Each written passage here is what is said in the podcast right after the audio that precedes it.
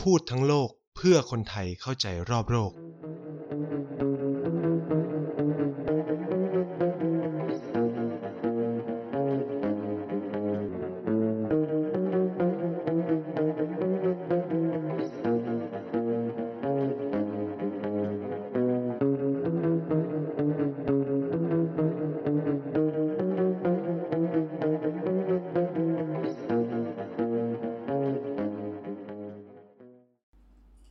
สวัสดีครับ สวัสดีแฟนๆ รายการพูดทั้งโลกนะครับสำหรับสัปดาห์นี้เราก็อยู่กันเป็นตอนที่ 18 แล้วนะครับ แล้วก็สัปดาห์นี้พิเศษมากเลยนะครับ เรามีแขกรับเชิญ จากหัวเลยนะครับก็คือ เราโคกับเด็กสร้างชาตินะครับ สัปดาห์นี้เพื่อที่จะเขาเรียกว่า ไปสร้างชาติไทยด้วย แล้วก็เรียนรู้เรื่องราวจากต่างประเทศด้วยนะครับ วันนี้ผมก็เลย คุณเรียนแบบผมหมดเลย นะ คุณเรียนแบบวิธีการพูดของผมหมดเลยนะ เออนะครับอ่าได้ยินเสียงเขาแล้วนะครับ ก็คือคุณเด็กชายกันนะครับสวัสดีครับ สวัสดีครับกันครับจากเอ่อเกไกก็สิบนะครับ แล้วก็เด็กทั้งชาติ นะครับแล้วก็เขาทำ The Pop River ด้วย ครับผม แต่ว่าอีกหมวกหนึ่งของเด็กชายกันที่คนอาจจะยังไม่ทราบมั้งก็คือ กดดันไว้ก่อน อ่าเน็กเน็กไว้เน็กเน็กเรื่องนี้ไว้เน็กเน็กเรื่องนี้ไว้ ซึ่งซึ่งที่เราจะมาชวนคุยวันเนี้ยก็ตามหัวข้อที่เห็นเลยก็คือเราจะมาคุยเกี่ยวกับประเทศญี่ปุ่น เพราะอย่างที่นายเคยเล่าไปแล้วว่า หลังจากที่เราออกจากภูมิภาคเอเชียใต้เนี่ยตอนนี้เรากำลังมุ่งหน้าสู่เอเชียตะวันออก คุณใช้เวลา 18 ตอนในการวนหรือหนึ่งหนึ่งอนุทวีป เอ่อสิบสิบหกตอนสิ สิบหกตอน เนี่ยอนุทวีปเพราะว่าตอนที่แล้วผมไปไต้หวันมา อ๋อเหรอ เออ กินชักกินชัยมุก กินชาไข่มุก ครับ อืมสนุกสนานมีคนมาถล่มทลาย อืม ด่า นะครับ ด่าถล่มทลายด้วยจากอวยจีนด้วยใช่ แต่ใครก็เขาก็รู้ทุกคนก็รู้ตั้งแต่ฟังเด็กทั้งชาติเทปที่คุณไปเป็นแขกว่าคุณน่ะรับเงินรัฐบาลจีนอยู่แล้วนี่ ผมรับทุกคนบอกเลยผมรับทุก คน เพราะว่านั่นคือคอนเซปต์ของ ใช่ ทีพีดี คอนเซ็ปต์ของเรานะครับ เรารับทุกคนนะครับใครอยากให้พูดอะไรดีๆ ผมก็พูดแบบกลางๆเลยนะ ก็คือสำหรับสัปดาห์นี้เราก็จะมาคุยกันเรื่องญี่ปุ่น แล้ว ยังไง แล้วผมเนี่ย ไม่ค่อยจะมีความรู้เรื่องญี่ปุ่น เอาอีกแล้ว มากเท่าไหร่มาก เอาอีกแล้ว ผมก็เลยต้องไปดึงผู้เชี่ยวชาญญี่ปุ่นมา เอาอีกแล้ว ก็คือคุณกันนะครับ เพราะว่าคุณกันเนี่ยทำทำเรื่องญี่ปุ่น ครับ ทำแล้วก็เข้าใจว่าเอ่อ ไปอยู่มาแล้ว ไปอยู่มาด้วย แล้วก็วิทยานิพนธ์เนี่ยเขาก็ศึกษาเรื่องญี่ปุ่น ครับผม เออผมก็เลยแบบเออ ต้องผู้เชี่ยวชาญมาเพราะผมอะรู้แบบงูปลาปลาจากละคร เหรอ ไทยกาดราม่าเท่านั้นแหละ ไม่ได้ อัน ตาม ซา แบ วา บ นาโอกิอะ เออ คือแบบไม่ได้ตามขนาดนั้นอะคือดูแบบการ์ตูนอะไรเงี้ยการมงการเมืองไม่ค่อยไม่ค่อยเก็ตหรือเพ ครั ราะ บ ว่าหรือพวกประวัติศาสตร์เนี่ยก็ก็รู้ลางๆอ่ะ วันนี้หัวข้อที่เราจะมาคุยกันเนี่ยก็เลยจะคุยกันว่าเออญี่ปุ่นมันมันพัฒนาชาติยังไงเนาะ อ่ะ เพราะว่าถ้าถ้าเราย้อนเวลาไปเนี่ยถ้าในยุคสมัยของรัชกาลที่ห้าเนาะ ครับ ซึ่งมันจะตรงกับยุคเมจิเออผมเข้าใจว่าอย่างนั้น ใช่ใช่ตรงกับยูเมจิ อืยุคเมจิอันนี้ผมไม่แม่นเท่าไหร่นะ แต่ว่าจำได้ว่าตอนนั้นอะเรียนเรียนวิชาประวัติศาสตร์เขาก็พูดประมาณนะเฮ้ยสมัยก่อนเนี่ยการพัฒนาไทยกับญี่ปุ่นในเวลานั้นน่ะมันคู่ขี้กันมาเลย ครับ คือเขาบอกกันว่าสยามในเวลานั้นเนี่ยเป็นประเทศแรก ๆ ที่มีรถไฟด้วยนะใน ใช่ ในภูมิภาคนี้มี ป ก่อน ระเทศแรก มีก่อนญี่ปุ่นด้วย ยิ่งในสมัยอยุธยาด้วยแล้วนี่เราถือว่าเจริญกว่าญี่ปุ่นด้วยซ้ำเพราะเราแบบมีการค้า ๆ มี ใช่ อะไรที่ เขาต้อง แบบ นำเข้าสินค้าจากเรา ปืนคาบศิลาเนี่ยต้องมานำเข้าจากเรา เอ ด้วย อ ซ้ ปืนถ้าเป็นปืนคาบศิลาเนี่ยหรือ เออ แมชล็อกเนี่ยเขาผลิตได้เอง อืม แต่ปืนที่เป็นแคนนอนหรือ Canon ปืนใหญ่ ปืนใหญ่ เนี่ยต้องนำเข้าจากทุยา ำอืมนั่นแหละ ก็คือ เราก็เลยมีความสงสัยต่อมาว่า เออ ตั้งแต่สมัยรัชกาลที่ห้ามันคู่ขี้กันมาแล้ว จุดเปลี่ยนอะไรที่มันเปลี่ยนสำคัญ เพราะว่าอย่าลืมว่า ญี่ปุ่นเนี่ยก้าวกระโดดไวมากหลังจากปฏิวัติเมจิ ครับ มันช่วงประมาณปีอะไรนะพัน ห แปดนึ่งพันแปดร้อยห้าสิบ กว่าๆใช่ไหม ครับ คือ แล้วก็แป๊บเดียวเขาก็ขึ้นมาเป็นมหาอำนาจ ถึงขนาดที่สามารถทำสงครามโลกครั้งที่สองได้นะครับ ครับ มันก็เลยเกิดข้อสงสัยว่าเออเขาพัฒนาชาติกันยังไง อันนี้ก็จะเป็นท็อปิกหลักของเราที่จะมาคุยกันในวันนี้จนจนเราก็ผมก็จะชวนกันเนี่ยคุยไปจนถึงเรื่องในปัจจุบันด้วยว่าเออสถานการณ์ในญี่ปุ่นเป็นยังไง ครับ อะไรประมาณนี้ครับ ก็ ครับ งั้นก็เดี๋ยวให้กันเล่าเลยแล้วกันว่าเออ เล่าเรื่องอะไรครับผม หรือว่าแบบตั้งแต่แบบการพัฒนาชาติของญี่ปุ่นโดยเฉพาะแบบ เออเขาพอหลังจากปฏิวัติเมจิอะเขาขึ้นมายังไงจน อ่า จนสามารถแบบเฮ้ยเป็นมหาอำนาจที่สามารถทำสงครามโลกครั้งที่สองได้ ครับเอ่อเราเริ่มอย่างนี้ก่อนว่าเอ่อก่อนหน้าประการปฏิวัติเมจิเนี่ย ญี่ปุ่นเนี่ยมันถูกปกครองด้วยระบบ เอ่อพูดง่ายๆก็คือฟิวดัลหรือ อ่า ระบบศักดินา อ่า นะครับก็คือโดยที่รัฐบาลเนี่ยก็คือให้คิดให้ทุกท่านคิดเป็นพีระมิดแบบพีระมิดเอ่อด้านทางอำนาจนะครับ ครับ ฐานเนี่ยก็คือประชาชนทั่วไป อืม อ่าฐานนี่คือประชาชนทั่วไปอ่าแล้วก็มีตรงกลางที่เขาเรียกว่าชนชั้นซามูไร อ่า อ่าชนชั้นซามูไรเนี่ยให้ท่านเปลี่ยนภาพใหม่ ชนชั้นซามูไรในที่นี้เนี่ยไม่ได้หมายความว่าต้องกำดาบไปฟันกันทุกวันเออแต่ชนชั้นซามูไรเนี่ยก็จะเป็นเขาจะเป็นศิลปินก็ได้ เป็นดนเป็นนักดนตรีก็ได้เป็นขุนนางทำหน้าที่บริหาร เป็นวันนะเป็นวันนะ เป็นวันนะมันคือระบบวันนะแบบ มัน หนึ่ง คือวัน ครับ นะ ใช่ใช่ วัน มัก็ นะ จะ กษัตริย์นั่นเอง อืม เทียบเท่า เออใช่อาจจะพูดอย่าง แต่ นั้น ไม่ ก็ จำ ด้ เป็นต้องเป็นนักรบก็ได้แต่กูอยู่ ไม่จำเป็น วั ครับ นี้ ไม่จำเป็นจะเป็นพ่อค้าก็ได้ หรืออา จะเป็นเอ่อเป็นขุนนางดูแลเรื่องธนาคารการเงินก็ได้ อ่า แต่แค่ว่าชนชั้นเนี่ยเขาจะมีสิทธิ์อยู่สิทธิ์หนึ่งเรียกว่าสิทธิ์พกดาบ อ่า ในเขาเรียกนะในระบบในเขาเรียกก่อนหนานั้นเขาเรียกว่าระบอบตัวตุกกว่า อ่า อ่านะครับส่วนท็อปสุดไม่ใช่ท็อปสุด จะมีชั้นบนสุดของชนชั้นซามูไร อ่า เราจะเรียกชนชั้นเนี้ยว่าเขาเรียกกลุ่มเนี้ยว่ากลุ่มรัฐบาลบาคุฟุ อืม หรือโชกุนนะครับที่เราเข้าใจกันโชกุน อ่า โชกุนเนี่ยนะครับบาคุฟุเนี่ยมันแปลเป็นศัพท์แบบแปลจากตัวหนังสือเนี่ยแปลว่ารัฐบาลที่มาจากเต็นท์ทหาร อ่า ก็คือเวลาคนไปรบกันก็ต้องกางเต็นท์ใช่ไหมเวลาเราดูหนังอะ โอารมณ์แบบรัฐบาลจากค่ายทหาร ใช่ใช่รัฐบาลจากค่ายทหาร อืม ตามในลาสิเวตเนี่ยเหรอ เออเฮ้ย เอ เอ อ อพักสีฟ้า ครับผม นะครับก็คือก็ง่ายๆ คือโชกุนเนี่ยเขาคือผู้เขาคือรัฐบาลทหาร อ่า ก็คือเขาเป็นผู้ปกครองซามูไรที่เป็นชนชั้นนักรบนะ นะ ค ครับ รับ แล้วเขาก็รันประเทศญี่ปุ่น เอง เอา ทั้ เอา งหม ไม่ ด ใช่ไม่ใช่แบบองค์พระจักรพรรดิ ใช่ นั่นก็คือท็อปสุดของพีระมิดอำนาจเนี่ยมันคือองค์พระจักรพรรดิก็จริง แต่ระบบระเบียบการบริหารราชการทั้งหมดเนี่ยไปอยู่ที่รัฐบาลทหาร อืม นะครับ ก็คือพระจักรพรรดิก็สมัยนั้นก็ยังไม่มีอำนาจเท่ไหร่ ก็ถือว่ามีเหมือนเหมือนเป็นสัญลักษณ์ อ่า เป็นมีหน้าที่พระจักรพรรดิเนี่ยในในยุคก่อนหน้าการปฏิวัติเมจิเนี่ยถือว่ามีหน้าที่เชิงสัญลักษณ์ และเชิงประเพณี อืม นะครับก็คือพระจักรพรรดิเนี่ยมีมีอีกตำแหน่งหนึ่งคือหัวหน้านักบวชชินโตของดินแดนญี่ปุ่น อ่า ก็ถือเป็นผู้นำทางจิตวิญญาณไปด้วย อ๋อโอเค นะครับแล้วพระจักรพรรดิเนี่ยก็จะทรงประทับ เออไม่ใช่ทรงประทับอยู่ในเกียวโต หรือเมืองที่เรียกว่าเมืองเกียวโต อ่า ส่วนรัฐบาลทหารโตตุกาวะเนี่ยนะครับ ก็อยู่หรือบริหารประเทศอยู่ที่เมืองที่เรียกว่าเอโดะ เฮโดะ หรือปัจจุบันเนี่ยคือเมืองโตเกียว โตเกียว ใช่ครับ อ่า พอถึง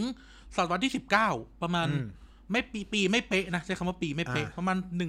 1,850 60เนี่ย ก็เกิดก็เกิดเอ่อ เรียวมาคุง ใช่ใช่ต้องเล่าอย่างนี้ ต้องเล่าอย่างนี้ มัน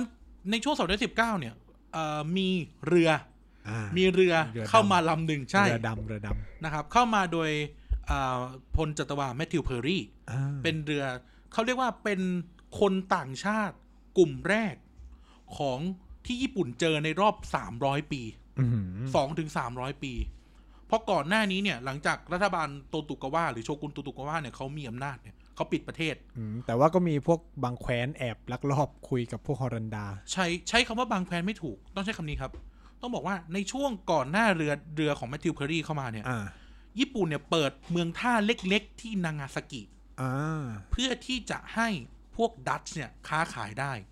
แล้ว ก็ ก็ คือดัช จำกั เป็น exceptional ดัตช์ไม่ ชาติเดียว แล้วดัตช์ไม่มีสิทธิ์เหยียบแผ่นดินญี่ปุ่นด้วยนะ ก็คือต้องไปขายในทะเล ไม่ใช่ครับ ดัตช์เนี่ยจะได้เกาะเกาะหนึ่ง อ่า อ่าจะได้เกาะเกาะหนึ่งเป็นนิคมดัตช์เลย อ่ ข้างในเนี่ยเป็นเมืองฝรั่งเลย อืม อ่าเป็นเมืองฝรั่งเลย แล้วก็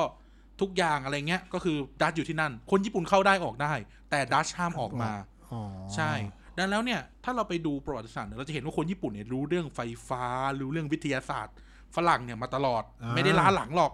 อืม นะครับ แล้วก็บางแคว้นอย่างที่คุณนายพูดก็คือทางใต้คิวชูเนี่ย อ่าฮะ เขาก็จะติดต่อกับจีน าฮะ หรือริวกิวแอบติดต่อ ใช้คำว่าแอบติดต่อ คือมันไม่ได้ ค อ รับ อฟฟิเชียลแต่ว่ารัฐบาลบาคูฟูเนี่ยเขาไปอำนาจเขาไปไม่ถึง อืม อ่ะกลับมาที่เรื่องเรือดำ อ่ะครับ เรือดำโดยที่นี้เนี่ยมันคือเรือรบนั่นแหละ อืม ที่มันทำจากเหล็กอยู่นะ ใช่ครับ ก็คือที่ถูกเรียกว่าเรียกว่า black ship หรือเรือดำเนี่ย มันเกิดขึ้นเพราะว่าในสมัยก่อนเนี่ยเรือในแถบบ้านเราเป็นไม้อะเนาะ อ่า ไม่ว่าจะเป็นไทยเป็นอินเดียเป็นจีนเนี่ยเป็นเรือไม้เรือสำเภาอะ สำเภา ใช่ครับ แต่พอนี้เนี่ยเราดันเจอเรือที่เป็นเหล็ก เออ เรือเรือกำปั่นฝรั่งที่เป็นเหล็กเนี่ยคนญี่ปุ่นเลยเรียกมันว่าเรือดำ อืม ซึ่งเรือดำเนี่ยก็มาถึงที่โยโกฮาม่า อ่าฮะ เดินดำนี่มาถึงที่โยโกฮาม่าแล้วกลายเป็นว่าเอามันก็เกิดการเจรจาให้ถูกเอาเรือมาจ่อให้เปิดประเทศเหมือนฝรั่งเศสเอาเรือเข้ามาแหละ อ่า ในบ้านเราอะนะครับ แต่ว่าสิ่งที่มันทำให้เกิดความแพนิคก็คือมีอยู่สองอย่างหนึ่งคือกลัว อืม คือมีคนญี่ปุ่น ชนชั้นนำญี่ปุ่นกลัว ว่าพวกเนี้ยจะล่าอาณานิคมตัวเอง อ่า หลังจากที่เขาแบบพยายามที่จะปฏิเสธคนต่างชาติมาตลอด า ก่อนหน้านี้เนี่ย อะไรที่ไม่ได้ไปขึ้นที่ท่าท่าดัตช์เนี่ย อ่า จะถูกฆ่าทิ้งหมดเลยนะ อืม อ่าฝรั่งหรือว่าอะไรที่แบบเรือแตกตามเกาะญี่ปุ่นเขาจะถูกฆ่าทิ้งหมดเลย อืม เขาพยายามที่กำจัดออกไปให้หมด ให้คนมาอารมณ์ให้คนไม่รู้ว่ามันมีเกาะนี้อยู่อะไรประ ให้ มาณนี้ คือรู้ได้แต่ว่าไม่รับ อ่า ไม่รับเลย รับแค่พวกดัตช์ที่นางาซากิ โอเค อ่ะแต่ทีนี้ก็กลายว่าหนึ่งพวกนี้กลัว อเค ว่า โอ้ยอยู่ดีเจริญขึ้นมา เพราะพวกดัตช์ที่มามันก็ไม่อะไรใช่ไหม ยังไม่เป็นเรือเหล็ก ใช่ แต่พอฝูฝรั่งอเมริกันมาแมทธิวพอลลี่มาเรือลำเบิ้ลเริ่มในสามล อือหือ ำแล้วแบบสามารถยิงเข้าไปถึงปราสาทเอโดะ เอโดะ ได้ ได้ อะไรเงี้ยนะครับ ก็เกิดความหวาดกลัวกับอีกพวกหนึ่งเห็นเป็นช่องโอกาส อืม วันนี้คือช่องโอกาสแห่งการพัฒนาญี่ปุ่น โอเค เรือพวกนี้ทำให้เราเห็นว่าเราล้าหลังเราต้องพัฒนา อืม ซึ่งเขาก็จะเป็นพวกซามูไรที่เอ่อต้องอธิบายเพิ่มเติมก่อนว่าซามูไรพวกนี้เขาเรียกว่าโทซาม่าไดเมียว พวก หรือ แพรสงคราม ใช่ใช่ก็คือเป็นไดเมียวชั้นนอก ซึ่งไม่ได้เชื่องกับรัฐบาลโตตุกาวา อืม หรือไดเมียวก็คือเจ้าที่ดินนะครับ อ่า ซามูไรซามูไรชั้นสูงขึ้นมาอีกอ่ะ อารมณ์แบบผู้ว่า ใช่ใช่ใช่อารมณ์ ผู้ว่า เจ้า ที่ เจ้าของแคว้น เออเจ้าของแค เอ ว้ อน เจ้าของแคว้น ก็ปรากฏว่าก็เกิดการ เอางี้เราล้มรัฐบาลที่มันอ่อนแอนี่เสียครับ รัฐบาลโตตุกาวาเนี่ย แล้วนำพระจักรพรรดิกลับสวมนาจ อืม นะครับก็เกิดการ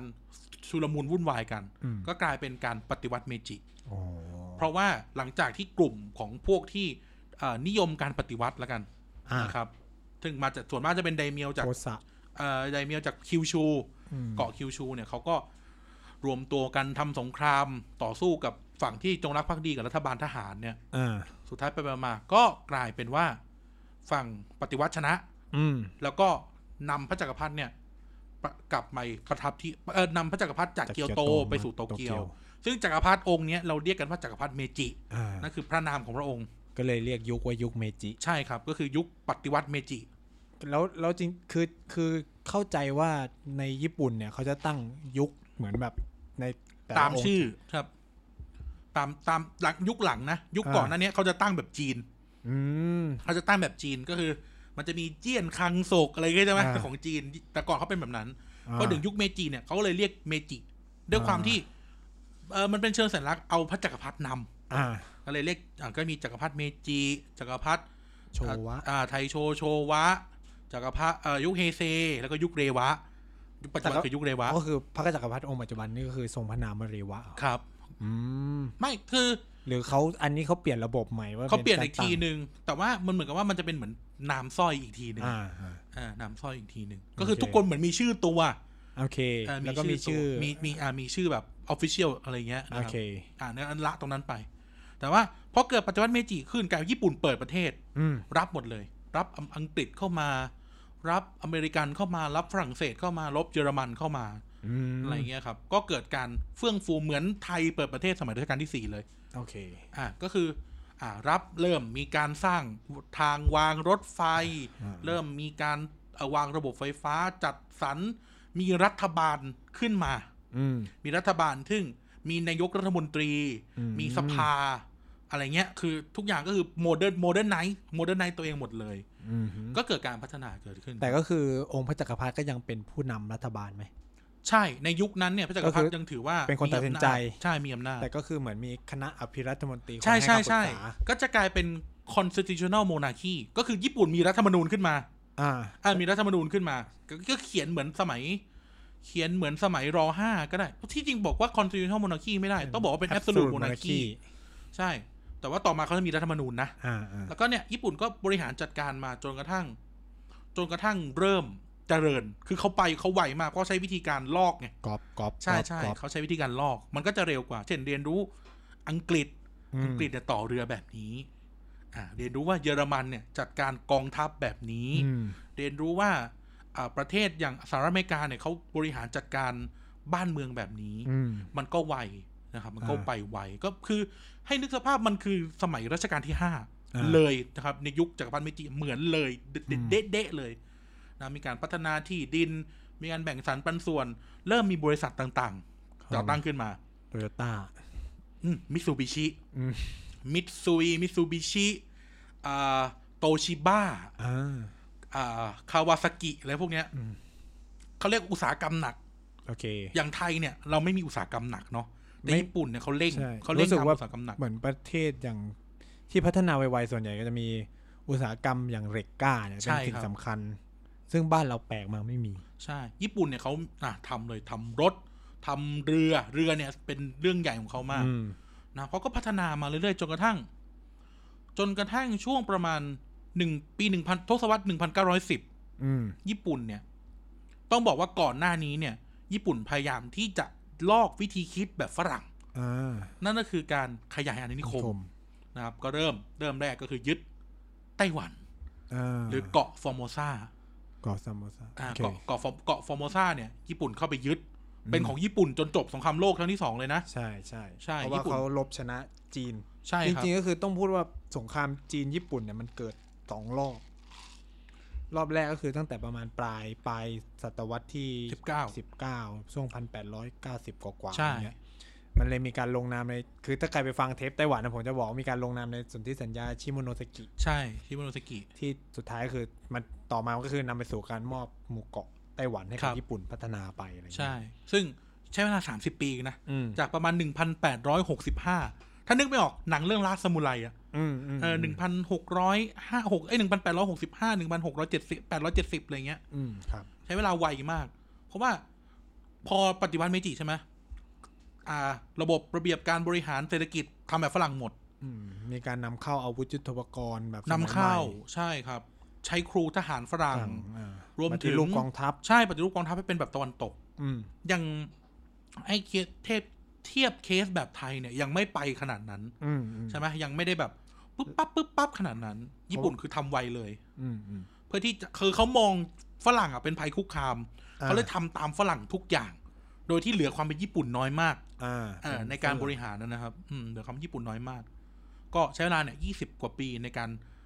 ซึ่งในเวลานั้นเนี่ยราชวงศ์ชิงเงาธนูยิงคนอยู่เลยอะ อืม ก็คือกองทัพญี่ปุ่นนี่คือใช้ปืนไรเฟิลละ ใช่ ไวมากนะครับ แล้วเขามีไอเดียเรื่องการขยายไง อ่า อ่าเขามีไอเดียเรื่องการขยาย เพราะว่าเข้าใจว่าสมัยนั้นเนี่ย จีนก็ยังมีความคิดแบบเดิมๆที่จะปิด จริง ๆ มันมันมีช่วงที่เราเราจะเรียกกันว่าการ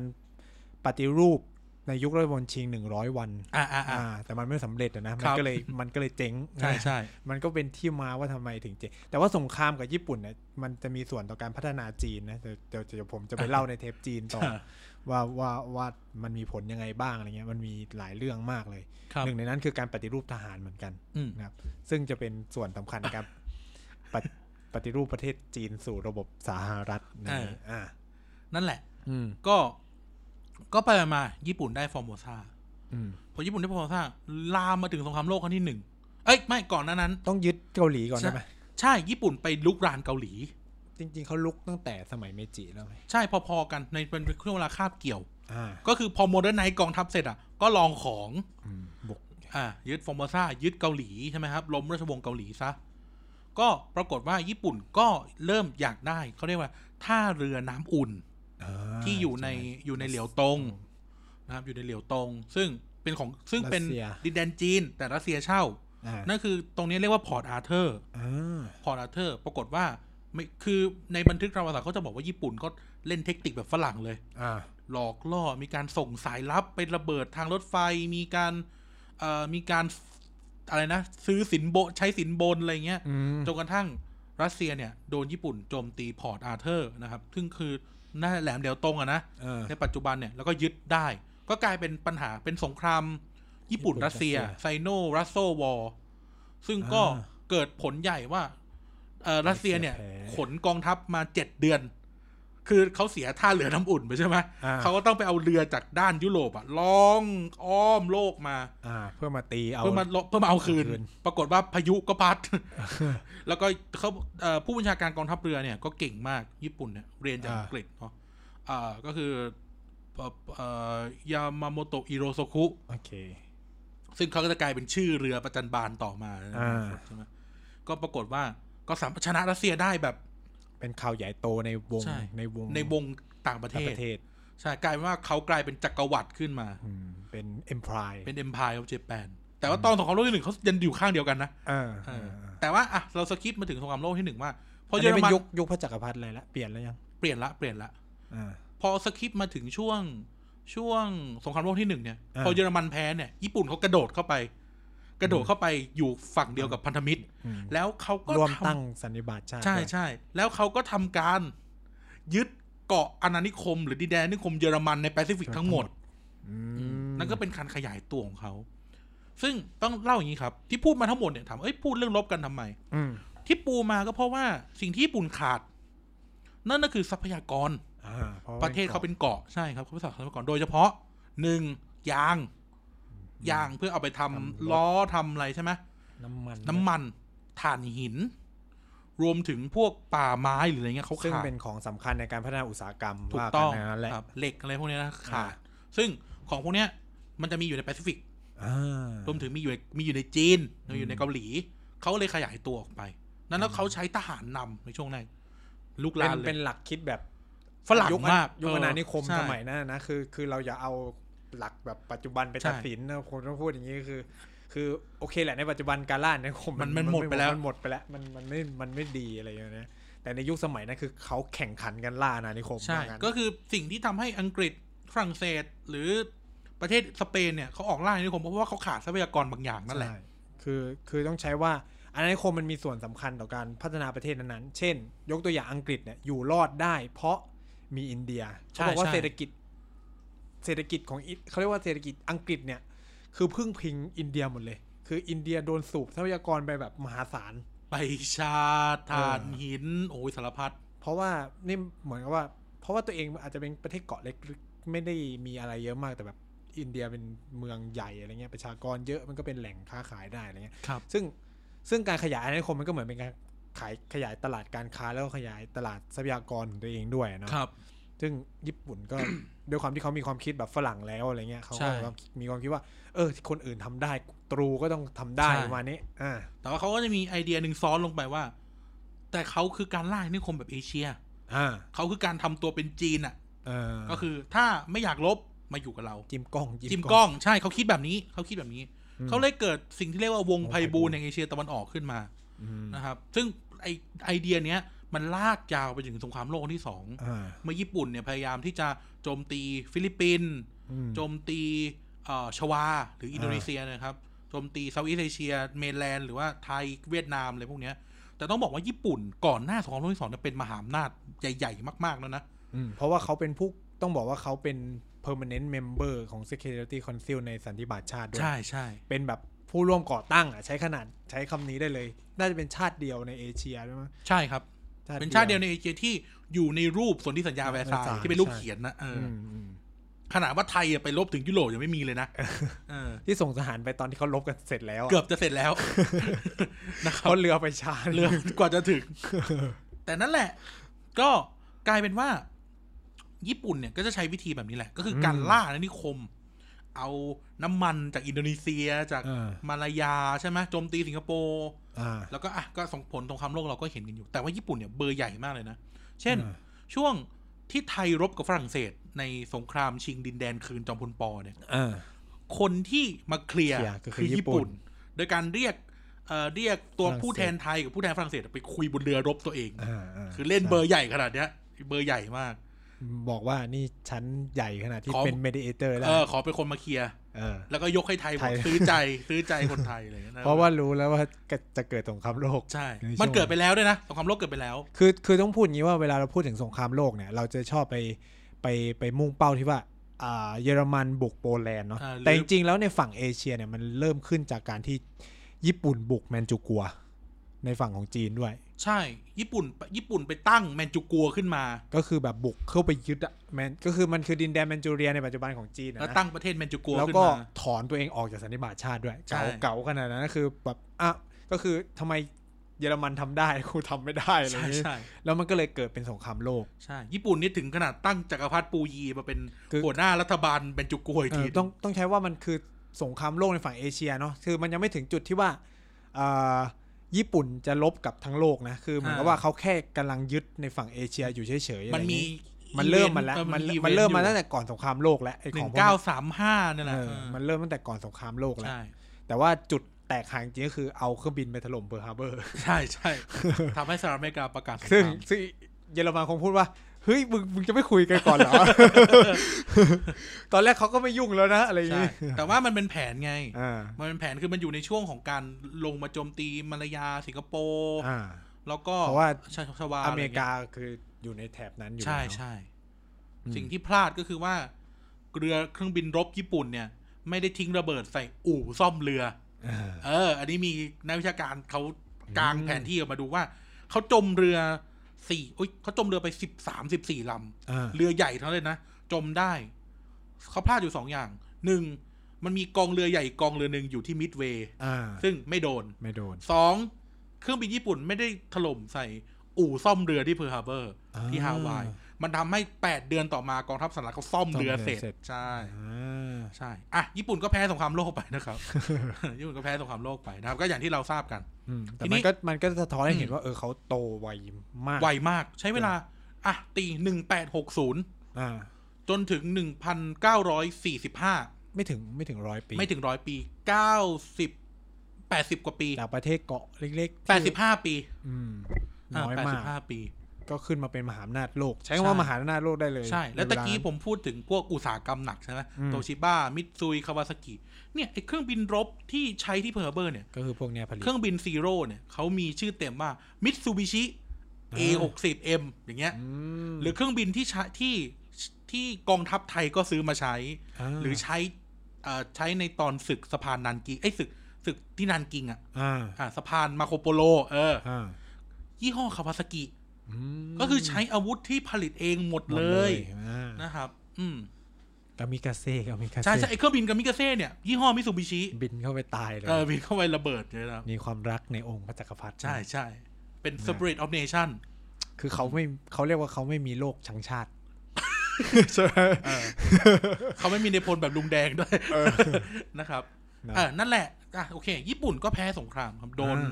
เขาโดนทิ้งระเบิดหลายรอบมากนะ อ่า โดนทิ้งระเบิดมาตลอด แล้วก็ทุกแนวรบอ่ะก็พ่ายแพ้หมด อืม รวมถึงก็โดนเอ่อระเบิดปรมาณูไปสองลูกเนาะที่ฮิโรชิมากับนางาซากิ อืม ก็ก็เสียหายยับเยิน ทีเนี้ยมันเลยเข้ามาสู่ว่า แล้วญี่ปุ่นกลายเป็นญี่ปุ่นปัจจุบันได้ยังไง อืม ใช่ไหมนะครับ ต้องพูดอย่างนี้ว่าห้าปีแรกอ่ะหนึ่งพันเก้าร้อยสี่สิบห้าหนึ่งถึงพันเก้าร้อยห้าสิบเนี่ย อืม แย่ อ่า แย่มาก เศรษฐกิจ ข้าวก็ต้องใช่ครับเอ่อระบบการค้าข้าว ข้าวเป็นอาหารสำคัญ อ่า รัฐบาลต้องเข้าไปควบคุม มีโควต้า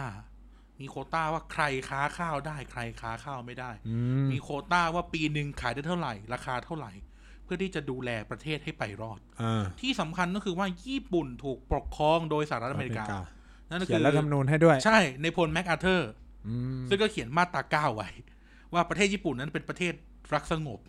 อ่า เป็นประเทศจะไม่คิดทำสงครามจะไม่มีอาวุธใดทั้งสิ้น แล้วก็โละระบบชินโตทิ้งทั้งหมด ใช่ใช่ ลดทอนอำนาจพระจักรพรรดิด้วย จักรพรรดิก็เหลือเพียงเป็นแค่สัญลักษณ์ อืม ก็เป็น constitutional monarchy ไป อืม นะครับ แต่ว่าโอเค นั่นก็เป็นดีเทลไม่ไม่สำคัญมาก มันสำคัญตรงนี้ ช่วงประมาณปี 1950 ถึง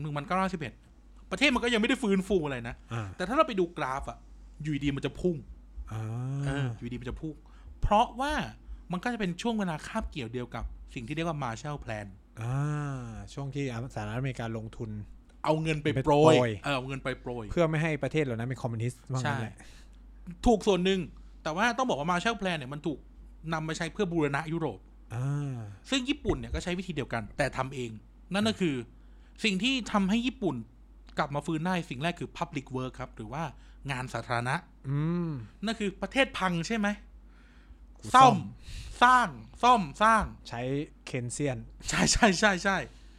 นะครับ นั่นคือวิธีกา เคนเซีย ร นคือหลักคิดว่าด้วยการที่รัฐต้อง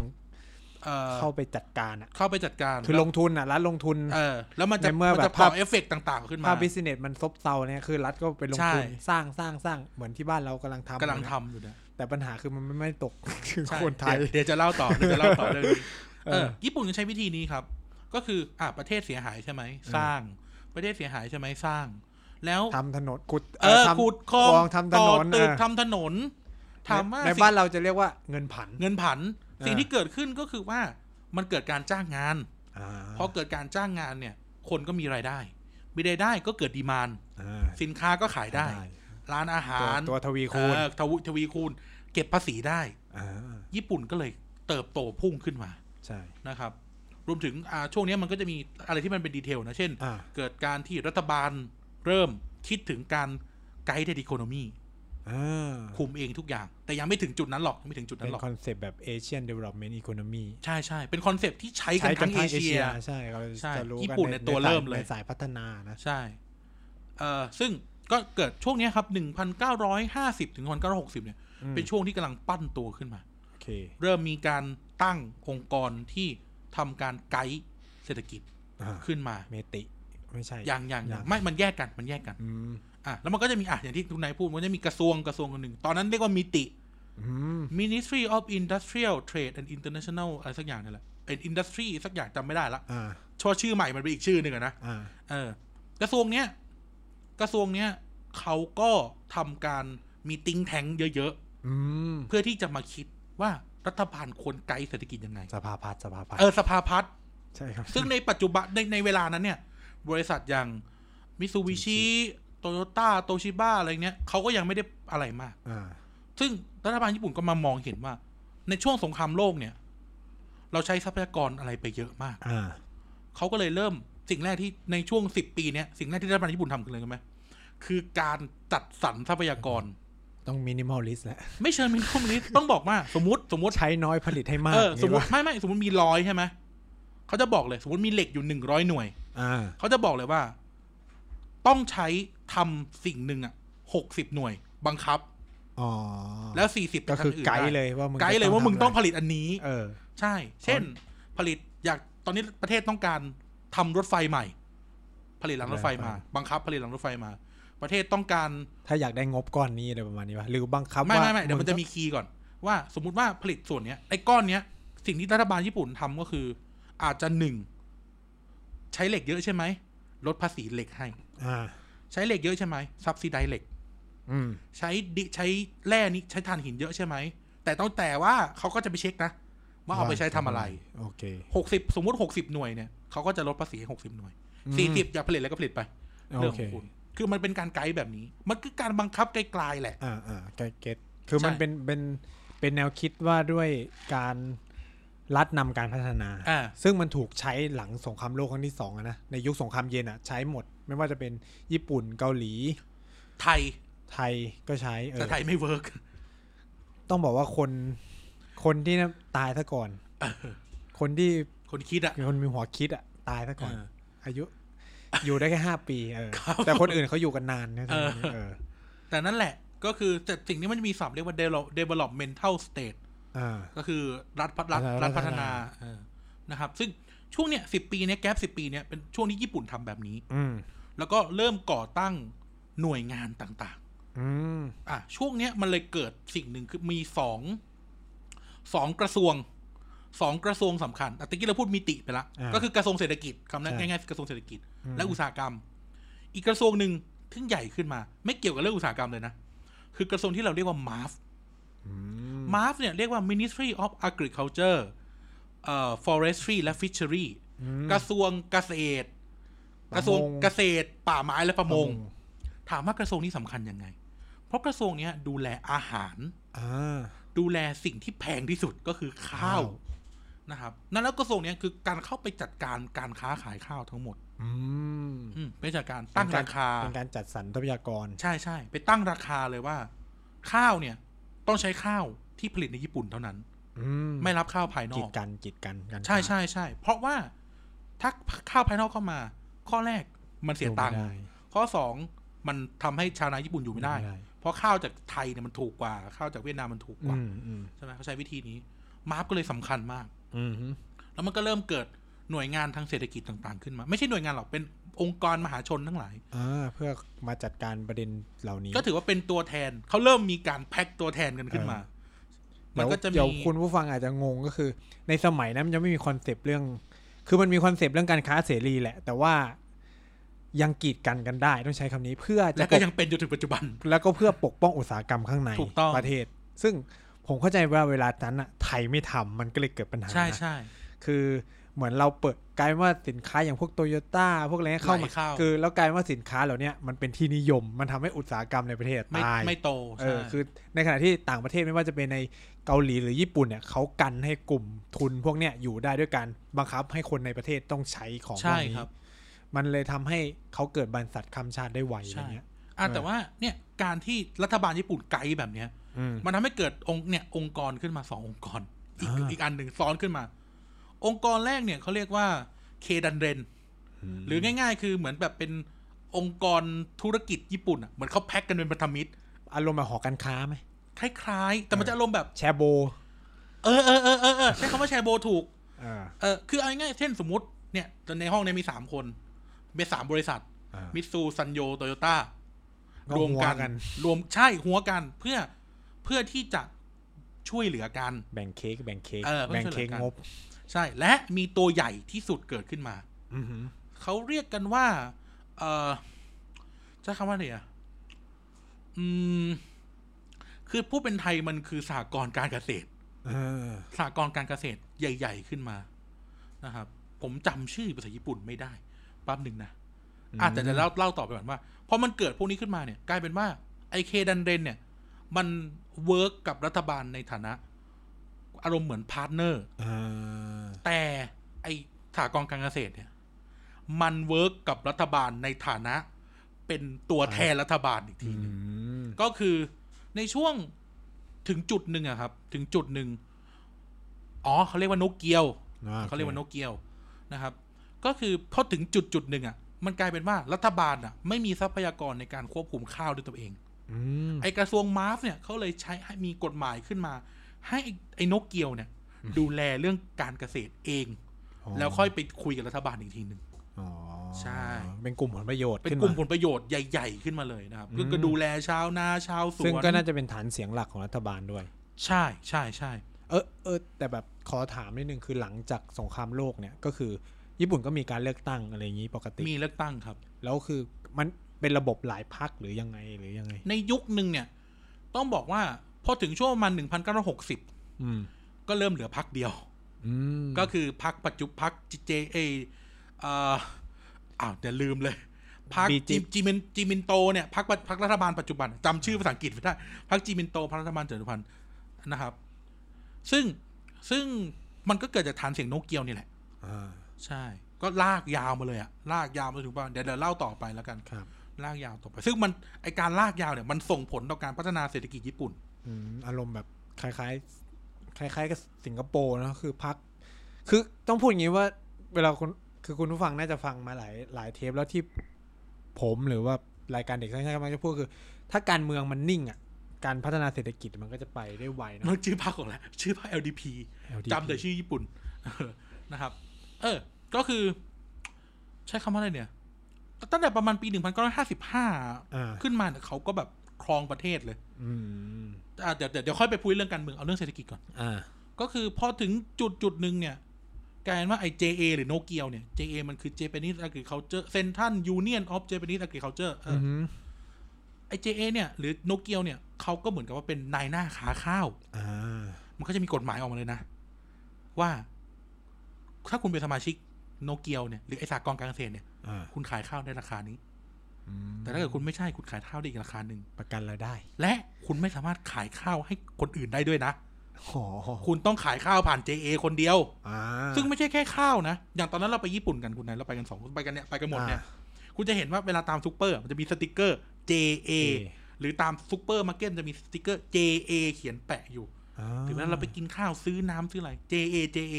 นี่แหละ ตัวตัวดีเลย อืม ตัวกลาง JA นี่คือตัวคุมเศรษฐกิจภายในประเทศญี่ปุ่น อืม ใช่ ทุกอย่างข้าวก็ต้องขายผ่าน JA แล้ว JA เนี่ยเล่าเรื่อง JA ฟังเลยก็ได้ว่า JA เนี่ยเขาคุมแบบรอบทิศนะ อ่า เช่น อ่ะค้าข้าวค้ากุ้งค้าหมูใช่ไหม อ่า ค้าวัวค้าอะไรค้าไป มีปุ๋ยให้ ขายปุ๋ย อืม ขายปุ๋ย เออเออเออขายปุ๋ย ขายอาหารสัตว์ อ่าครบวงจร ยังไม่หมดยังไม่หมด ขายอาหาร บริษัทประกันภัย อื้อหือ ชาวนาทำประกันภัยกับ JA โอ้โห บริษัท JA มีบริษัทของ JA ขึ้นมาทำประกันภัย ยิ่งไปกว่านั้น มีธนาคารของ JA เอง อืม กู้เงินผ่านเราสิ ฝากเงินผ่านเราสิ ไม่เป็นมหากรรมมหากรรม ธุรกิจครบวงจรนะครับ อืมผูกขาด ผูกขาด แล้วกลายเป็นว่า นี่มันก็อ่าแวะ บริ เรื่อง ษัทแถวนี้น่าจะใช้คอนเซปต์นี้แน่ แวะเรื่องการเมืองนิดนึงก็กลายเป็นว่า ชาวนาหรือเกษตรกรทั้งหมดอ่ะ ๆอ่า ก็อยู่ในมือ JA ก็คือชี้ได้ว่าเอาใคชี้ร ได้ ชี้ได้ ฉะนั้นคือทุกพักก็ต้อง ไม่มีไม่ทุกพักด้วย มันมีอยู่พักเดียวที่เอา เหรอ ใช่เขาญี่ปุ่นมันจะแข็งแรงเรื่องนี้ อ๋ออีกพักนึงก็กูจะล้ม ก็จะอีกแบบหนึงเออแต่เดี๋ยวจะเล่าต่อไป มันเรื่องนี้มันจะสนุกเรื่องนี้จะสนุก อ่ะ พอช่วงช่วงเอ่อหกศูนย์ผ่านไป ใช่ไหมครับ ญี่ปุ่นก็พัฒนาขึ้นมาแล้ว เริ่ม อ่ะ สมัยก่อนใช่ไหมทีวีโปเก นาฬิกาโปเกเริ่ม โอเค ผลิตผลิตนู่นผลิตนี่ช่วงนี้มันจะไม่ค่อยมีอะไร แต่ว่าที่สำคัญก็คือว่า มิติที่เราเกือบลืมกันไปแล้วเนี่ยเขาก็จะไกด์เศรษฐกิจเหมือนเดิม ม เขาจะบอกเลยว่า ถ้าคุณทำอันนี้คุณได้ลดภาษี ถ้าคุณทำอันนี้คุณได้ลดภาษี ถ้าคุณทำถ้าคุณทำอุตสาหกรรมนี้ คุณจะได้รับเงินกู้แบบศูนย์จุดหนึ่งเปอร์เซ็นต์ะดอกเบี้ย หรือรัฐบาลมีเงินให้เลย และที่สำคัญคือรัฐบาลฟิกเลทให้ด้วย เช่นส่งออกใช่ไหม อ่า มึงจะได้การคะแนนนับ อัตรา แปล แล ก กเปลี่ยน อัตราแลกเปลี่ยนเท่านี้เลย โอ้โห นี่คือมีมิติ คือมิติเขาก็จะไปดูแลอุตสาหกรรมใช่ไหม อ่า เออ business sector อ่ะเขาก็จะบอกอย่างนี้เลย ถ้าส่งออกอันเนี้ย เอาอัตราแลกเปลี่ยนนี้ไป ถ้าจะผลิตอันนี้เพื่อใช้ในประเทศ ถ้าแบบมีอัตราแลกเปลี่ยนผันผวนนี่คือรัฐจะเข้าไปจัด หยิกเลยหยิกเลย อ่า ใช่รัฐจะแบบดึงให้เลย อ่า มีเงินสนับสนุนให้ อ่ะ อืม อยากวิจัยเรื่องนี้ใช่ไหมทีวีจะวิจัยทีวีใช่ไหมเอาเอาตังค์เอาเงินไปไป เลยเออ ก็คืออัดไปทางเอกชนเลยไม่ได้ ใช่ ผ่านมหาลัย ใช่ใช่ ไม่เออใช่ คือใช่อะคือดูแลรัฐบาลดูแล อ่า คือถ้าทำตามที่บอก ก็คือเอาตังค์ รับ ไป ผลประโยชน์ไปเลยครับ รับผลประโยชน์ แล้วรัฐฟิกราคาให้หมดไง อ่า มันก็ไม่ต้องอะไรมาก ใช่ มีอัตราให้หมดเลย รวมถึงไออาหารสัตว์ของ JA ด้วยนะ อ่า ฟิกหมดเลย เช่น สมมุติว่าสมมุติอันนี้เล่าให้ฟัง สมมุติว่า ข้าวญี่ปุ่นกับข้าวไทย อืม ข้าวไทยเนี่ยต้องซื้อโควต้าประมูลเข้าไปนะ อ่า อ่ะแต่ค่ายญี่ปุ่นจะขายก็ขายไป ต้องซื้อโควต้าประมูลเข้าไป แล้วก็รับซื้อแค่จำนวนเท่านี้ต่อปี อืม ฟิกเพื่อจะไม่ให้มาด m เมจตลาดข้าวญี่ปุ่น อืม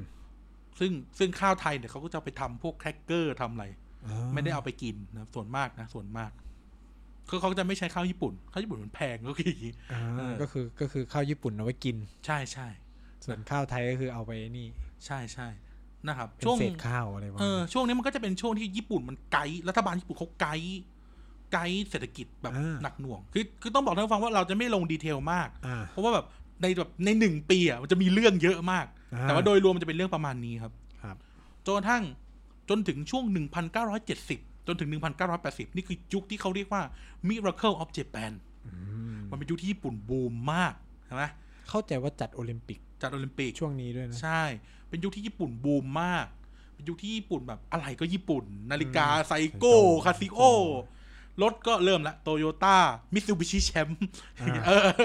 อะไรอย่างเงี้ยแบบ อ๋อมิตซูบิชิแชมป์มีโฆษณาอยู่พักหนึ่ง เก่าอะเก่าเก่าเออ เป็นยุคที่ญี่ปุ่นบูมมาก ไม่ว่าจะเป็นโอ้โหศิลปะดนตรีคือคือเศรษฐกิจมันดีแบบดีดีดี อืมฮึ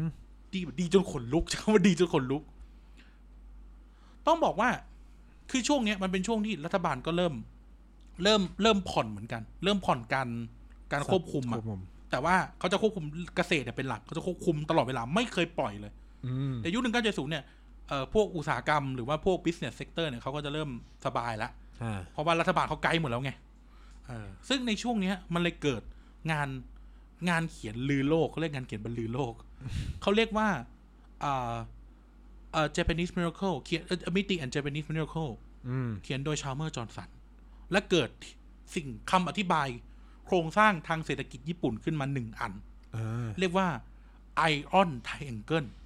ม หรือสามเหลี่ยมเหล็ก สามเหลี่ยม ใช่ นะครับสามเหลี่ยมเหล็กเดี๋ยวมันจะอธิบายเรื่องที่เล่ามาทั้งหมดได้เลย อืม นั่นก็คือว่าเศรษฐกิจญี่ปุ่นเนี่ยมันเติบโตได้เพราะหนึ่งมีรัฐบาล อืม สองมีข้าราชการ อืม สามมีภาคเอกชน ถามว่าสามเหลี่ยมเหล็กเนี้มันทำงานยังไง มันทำงานโดยที่สมมติสมมติอ่ะเราไปทีซีนาริโอนะ อ่า ตะกี้เราพูดเรื่องโนเกียวเนาะไอ้ อ่า สากรณ์การเกษตครรับ ที่มีชาวนาเยอะๆใช่ไหมครับ สมมุติว่า สมมติว่านักการเมือง อยากชนะเลือกตั้ง อยากชนะเลือกตั้ง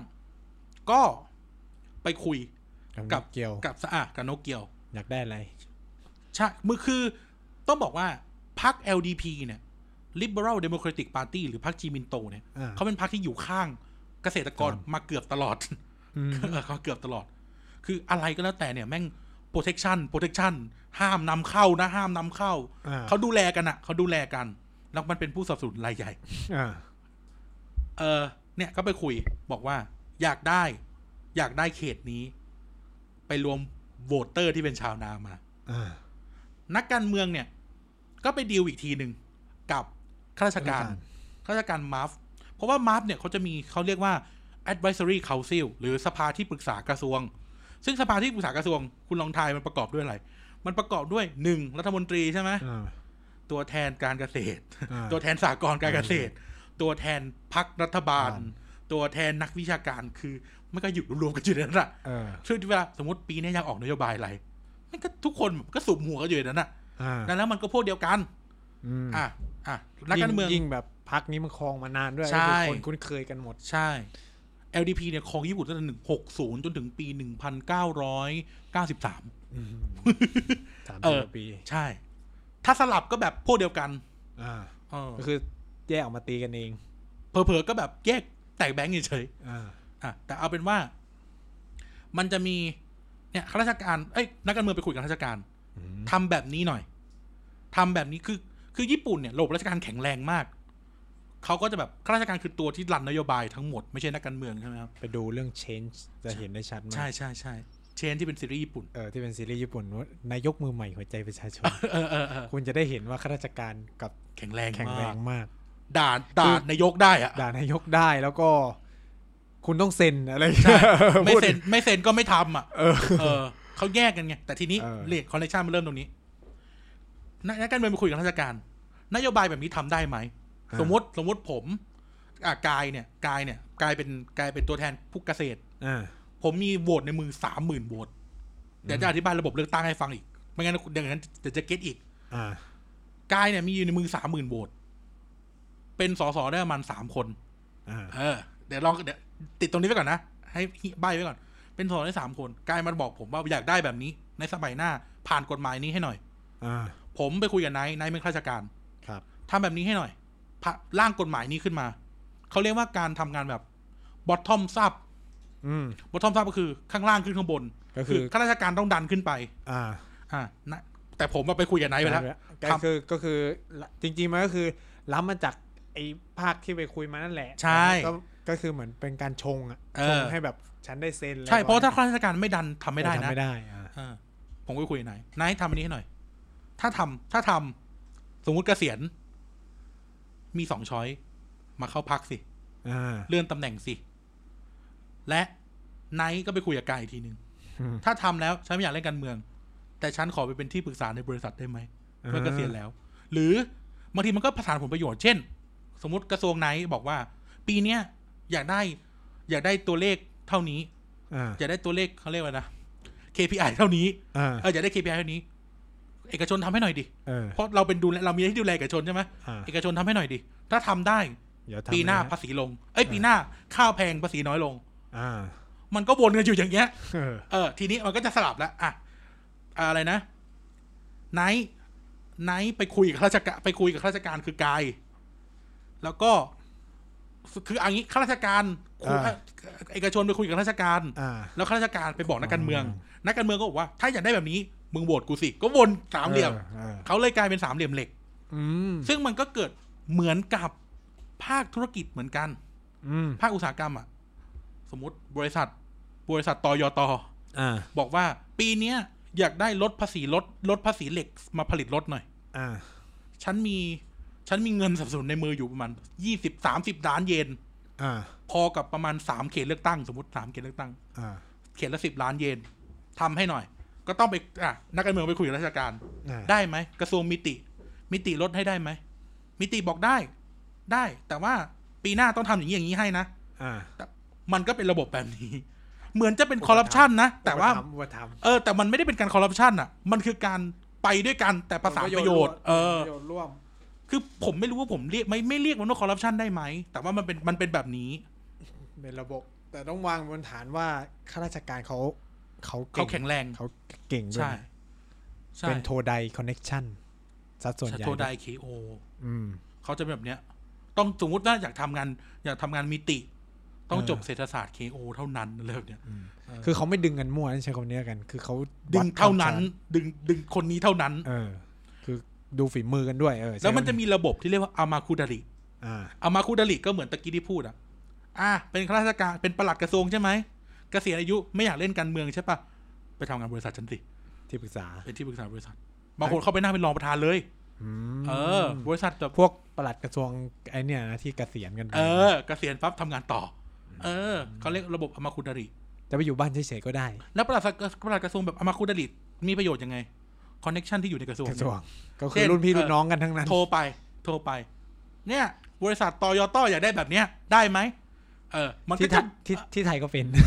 เออ แต่นั่นแหละ มันก็จะวนๆกันแบบเนี้ย เออ นี่คือไอออนทำกันแล้วมันแข็งแรงมาก อ่า ใช่ไหมอย่างคือมันมันในวงการธนาคารก็เป็นอย่างมอฟหรือมินิซี่ออฟไฟแนนซ์ก็เป็นนะครับ แต่ว่าเอ่อในในภาคเกษตรเนี่ยแข็งแรงสุดๆ โดยเฉพาะคอนเนคชันนักการเมือง นักการเมือง ชาวนาแล้วก็ข้าราชการเนี่ยแข็งแรงมาก เพราะว่าฝั่งที่เป็นเกษตรอะเสียงมัน เยอะ เออแต่ฝั่งที่เป็นธุรกิจอะมันคือเงินเฉย อ่า ๆดังนั้นเนี่ย LDP เขาก็จะเอียงอยู่ฝั่งนี้ อืม กลับมาที่แล้วทำไมระบบนี้แข็งแรง คือที่สามเหรียญแรกใช่ไหมมันมีวงนอกอยู่ที่เรียก อ่า ว่าระบบเลือกตั้ง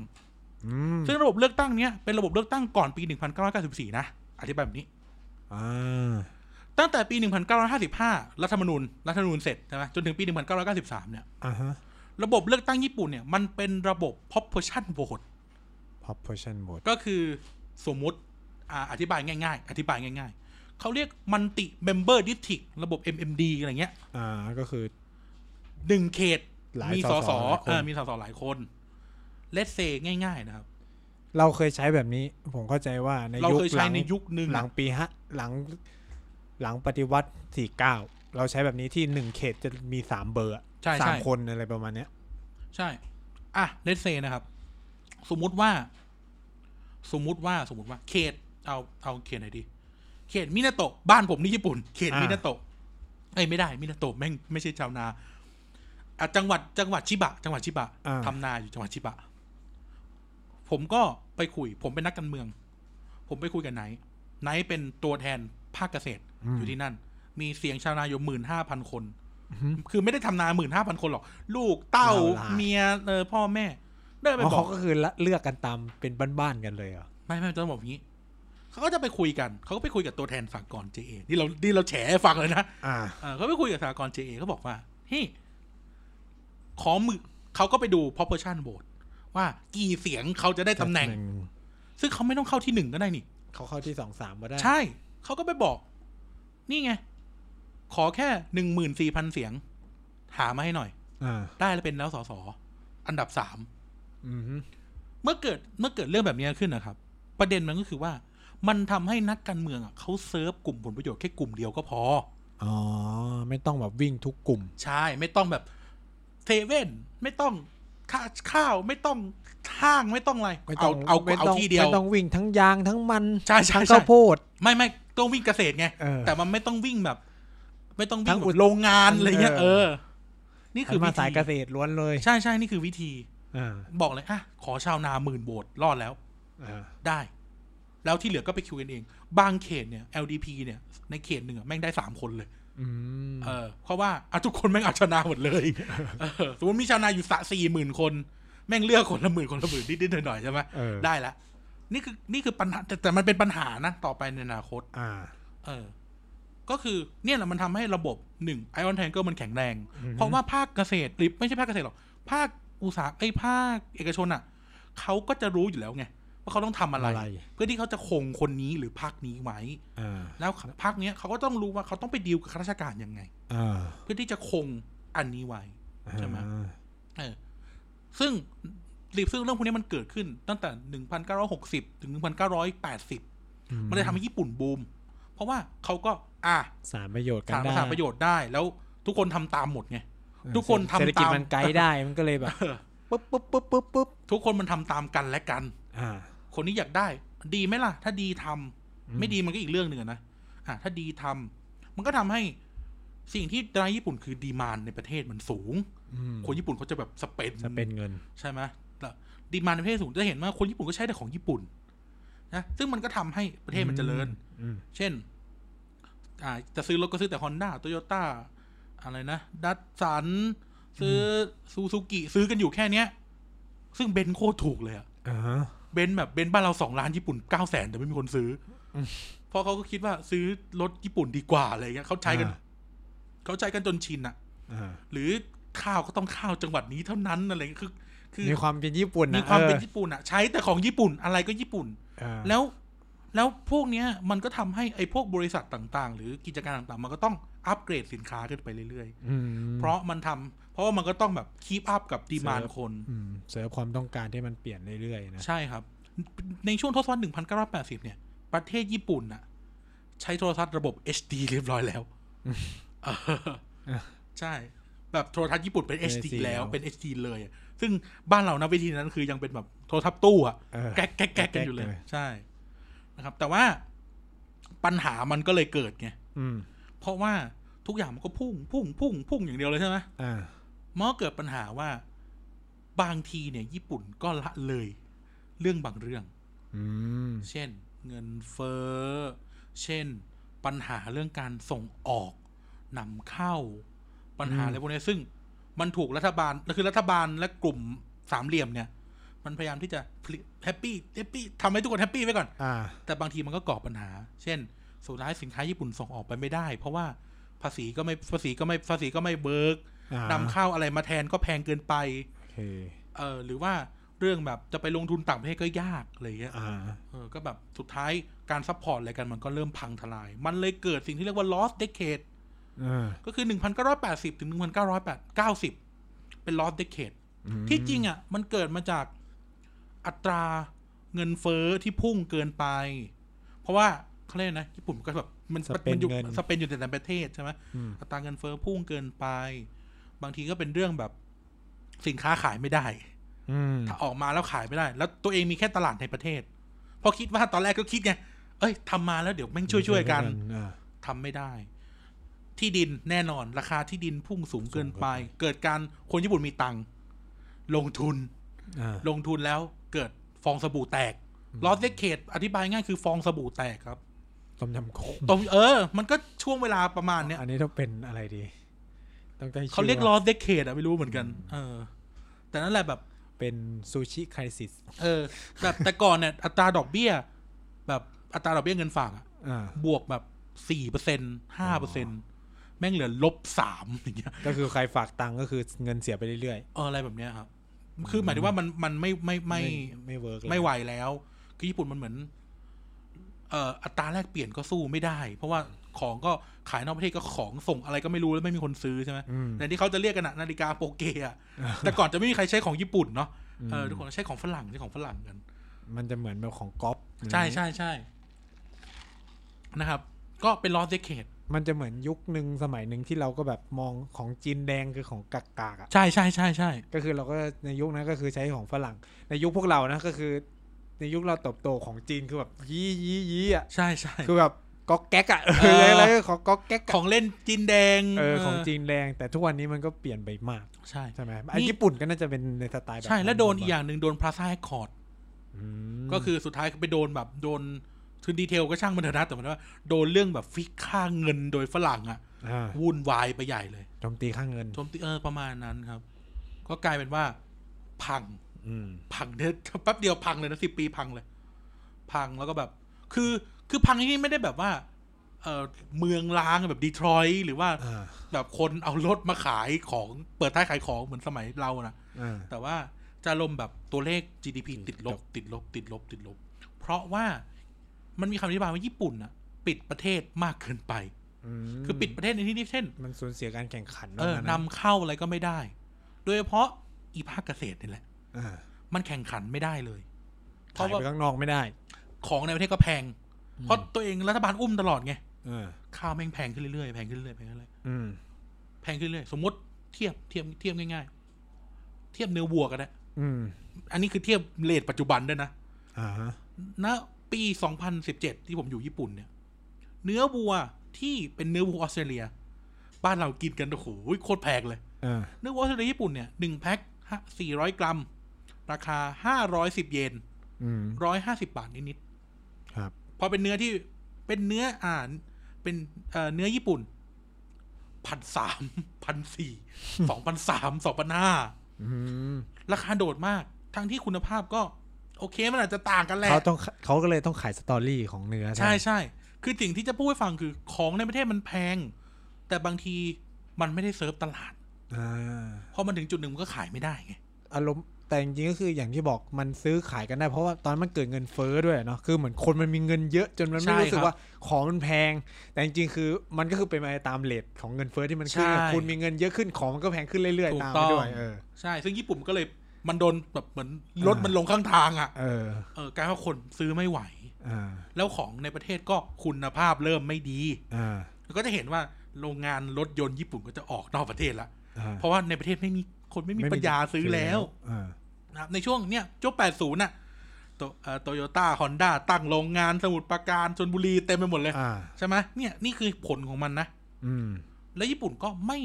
ค้าขายเสรีกับใครไง อืม ไม่รับเพราะว่าต้องการปกป้องตลาดมาก อ่าฮะ ซึ่งในยุคเนี้ยมันมันเกิดมันครับ มันเกิดแบ่งเป็นสองฝั่งละ ซึ่งก็เป็นฝั่งที่เราแบ่งให้มาตั้งแต่แรกกันแหละ อ่าฮะ ก็คือฝั่งที่เป็นมิติ หรือฝั่งที่เป็นสายอุตสาหกรรมเนี่ยเขาอยากได้การค้าเสรี เขาอยากให้เกิดการแข่งขัน เพราะหนึ่งเขาจะได้แข่งในประเทศได้ด้วย แล้วก็ออกไปแข่งนอกประเทศได้ด้วย อืม ฟังที่เป็นเกษตร ไม่ ไม่ เอา เอา ไม่เอาครูเอนจอยกับข้าวเท่านั้นซื้อเท่าไหร่วะ ข้าวแบบโลละพันเยนอะไรเงี้ย อืม โหแพงเหมือนกันนะ โลพันเยนสามร้อยหนึ่งโลสามร้อยบาท บ้านเราข้าวตาฉันห้าโลเท่าไหร่สองสามร้อยกว่าบาท อืม ห่างกันนะเออเนี่ยคือ เออ ข้าวทั้งที่ไม่ใช่ข้าวดี ไม่ใช่ข้าวแบบโคชิฮิคาริอะไรเงี้ยนะ อ่า เออ ก็เนี่ย มันคือฝั่งเกษตรว่า กูเอนจอย อ่า เออ กูดูแลทุกอย่าง แล้วเขาผูกขาดไงเขาผูกขาดปุ๋ยผูกขาดทุก ทุ อก ย่าง อย่าง เออ เขาไม่ยอมหรอกใช่ไหม ในญี่ปุ่นยุค 80 กลาง 80 เลยเกิดสิ่งนี้ขึ้นมา เริ่มแบ่งฝั่ง อืม แต่ระบบเลือกตั้งอ่ะ มันยังซัพพอร์ต พอร์ตอีฝั่ง ใช่ เกษตรอยู่ คือมันก็ซัพพอร์ตไอ้สามเหลี่ยมเหล็กนี่แหละ อ่า มันมีเทิร์นเทิร์นิ่งพอยต์เทิร์นิ่งพอยต์หนึ่ง ก็คือเออผมจำผมจำชื่อนานานาวินน่าจะแบบนานายกนากาโซเน่หรืออย่างเงี้ยนะ อ่า ตอนหนึ่งปีหนึ่งพันเก้าร้อยแปดสิบหกรัฐบาลญี่ปุ่นบอกกูไม่ไหวแล้ว อ่า ไม่ไหวแล้วครับทำอะไรก็ไม่ได้จะแก้ยังไงก็ไม่ได้ใช่ไหมเขาก็ไปเรียกอดีตผู้ว่าการแบงค์ชาติ อ่า มาตั้งติงแทงแล้วก็รวมกันประมาณสิบกว่าคนเขียนรีพอร์ตออกมา ประมาณเจ็ดแปดหน้า อืม ออกมาแค่เจ็ดแปดหน้าเองนะ แต่สิ่งที่พูดก็คือ ญี่ปุ่นเนี่ยจะต้องเลิกปกป้องภาคหนึ่ง เลิกปกป้องภาคเกษตร ญี่ปุ่นจะต้องปล่อยให้อ่าการแลกเปลี่ยนค่าเงินเนี่ยเป็นระบบลอยตัว อืม ญี่ปุ่นจะต้องซัพพอร์ตคะแนนดีมานไซญี่ปุ่นจะต้องการค้าเสรี สิ่งเนี้ยเขาเรียกว่ามาเอคาวะรีพอร์ตก็คืออ ม หัวหน้าแชร์ของแก๊งเนี่ยคือมามาคุณ ไม่วะ ไมเอคาวะ เป็น turning point เพราะรัฐเพราะรัฐบาลรับลูก แต่ทำยังทำไม่ได้ อืม เพราะอะไรถ้าจะทำแพ้เลือกตั้งแน่ ๆ จนกระทั่งครับ จนกระทั่ง การเดินทางของเรามาถึงปี 1993 โอ้ ใช้เวลาสี่ปี ก็คือสมัยหนึ่งพอดีไหม จากแปดเก้าใช่ไหมตะกี้ 86 แปดหก เกือบเกือบสิบปี ปี แล้วคือเป็นอย่างเงี้ยมา 30 กว่าปี อื 1993 รัฐบาลเอลดีพีแพ้เลือกตั้ง อืม จนได้ เพราะดูดิดูทำมาสิบปีที่ผ่านมาก็แก้ไม่ได้ใช่ไหมตัวเลข GDP มันติดลบ ติดลบ แล้วก็แบบหนึ่งเปอร์เซ็นติดลบ ติดลบหนึ่งเปอร์เซ็นตลอดอะคือหมายถึงว่าติดลบแล้วขึ้นมาบวกหนึ่งเปอร์เซ็นต์เลยเงี้ยนะ อ่า เออ ซึ่งก็ถือว่าไม่บว โอ้ ก โหมัน ก็คือ มัน ติดลบ เละเทะ ต่อ มากๆอะ เอออ อย่างไทยโตปีละสี่เปอร์เซ็นนี่ก็ถือว่า บุญแล้ว โอ้ นะครับ ไม่ถึงตอนนี้ติ ไม่ ด ถึง ลบ นะลบ คื ล อบ ลบ คือ หนึ่ง คือ กว่านะ เวลาดูพยากรณ์เศรษฐกิจ ก็คือตอนนี้ไทยจะติดปีนี้จะอาจจะติดลบหกใช่ไหมปีหน้าจะขึ้นมาเป็นบวกสี่คำถามคือมันบวกเท่าไหร่ มันบวกจากมันบวก มั จานกไห บ น วกมันบบ ว ว ก กจากศูนย์หรือบวกจากลบหก มันบวกจากลบหกก็ ถือว่า ไม่บวกเท่าไหร่ ก็ถือว่าขึ้นมาลบสองเออ เออ แต่นั่นแหละ 1993 รัฐบาลเดทีแพ้เลือกตั้ง อ่า แล้วมันเกิดอะไรขึ้น มันเกิดรัฐบาลใหม่ขึ้นมาใช่ไหม อีนี่ก็ปฏิรูปเพื่อให้กูช ใช่ครั นะ บ 1994 อันนี้พักอะไรชนะ มันเป็นพรรคที่ตั้งขึ้นมาใหม่อะเออแบบ แล้ว เป็น ป ลุม ระชาชนก็เสือกเลือกอีก ก็เหมือนคนไม่งไม่เลือกดีพีแล้วอะ คือแบบ โอ้ไม่ไหวแล้วอะไรอย่าง เอ งี้ อแบบแพ้หรือยุบสภาสักอย่างนะแล้วก็แบบ เออ มาเลือกตั้งใหม่ 1994 ญี่ปุ่นครับทำสิ่งที่เรียกว่า electoral reform ปฏิรูปเลือกตั้งเลย เออ เลิก รอมานาน เลิก พักนี้บอกรอมานาน สามสิบกว่าปีอะเลิกเลิกเลย อ่า เลิกเลย เช่น เลิกแล้วไอ้ระบบเนี้ยระบบ สามเหลี่ยมเหล็ก เออไม่ไม่ไอ้สามเหลี่ยมเหล็กมันมันอยู่ของมันแหละ อีระบบหนึ่ง ระ เข บบ ตหลายหนึ่ง ค เขต น สามคนหนึ่งเขต อ่า สองคนอ่ะ เลิก กลายเป็นระบบ S S เอ่อ single member per district อ่ะ ก็คือ หนึ่งเขตหนึ่งเบอร์ หนึ่งเขตหนึ่งเบอร์ เลิก ถามว่า ถามว่ามันก่อให้เกิดอะไร มันก่อให้เกิดสิ่งที่เรียกว่า นักการเมืองเขาจะแคร์รอบด้านมากขึ้นใช่ไหมเขาจะแบบเฮียกูเอาแค่ เอาแค่ชาวนาไม่ได้แล้วอะ แต่รู้สึกว่ามันเอาจริง ๆ ก็ต้องบอกว่ามันเป็นผลมาจากการเกิด urbanization ด้วย ถูกส่วนหนึ่งครับ ถูกส่วนหนึ่ง อืมเพราะว่า แต่ว่ามันมี คนเป็น พัก คน ที่เขาครองเออร์บานไนอยู่แล้วนะ เพราะเพราะก็อย่าลืมว่าแบบเศรษฐกิจมันโตมา ถูก จุดหนึ่ ต้อง ความเป็นเมืองมันเยอะขึ้นอะไรเงี้ย ใช่ กลุ่มคนที่เป็นชนเมืองก็จะมองต่างจากพวก นี่ เกษตร เออเดี๋ยวจะเล่าต่อไปจะเป็นเรื่องตลกอยู่ตลกเรื่องตลก อ่า เรื่องหนึ่งก็กลายเป็นว่า ก็เกิดการเปลี่ยนระบบการเลือกตั้ง อืม นักการเมืองเช่น ผมเนี่ยสมมติผมจะลงเลือกตั้ง แต่ก่อนจะต้องไปยกมือไหว้เอาดอกดาวเรืองบ้านชาวนาใช่ไหม อ่า ผมต้องเปลี่ยนแล้วมาบ้านครูศิลปะ บ้าง มาบ้านช่างท่อน้ำต้องแบบเอาต้องเอาทุกคน เดินเคาะทุกบ้านต้องใช่ไห ซึ่งมันทำให้นักการเมืองมันต้องแคร์นโยบายหมด อ่า คือคือนี้ขออธิบายเรื่อง LDP นิดหนึ่งพรรค LDP อ่ะมันจะมีสิ่งที่เรียกว่าสภานโยบาย อืม PDRC หรือเรื่องอะไรแบบ เอ้ย เป็น P- ทิ้งแท้ง PR ข้างในพักเขาเลย ไม่ไม่ต้องบอกว่ามันเป็นหน่วยงานในพักที่จะซ้ำนโยบายแล้วเลือก ว่าพักจะทำนโยบายไหน ซึ่งโดยปกติแล้ว ก่อนหน้าเนี้ย LDP เนี่ยเขาในเนี้ยมันจะมีแต่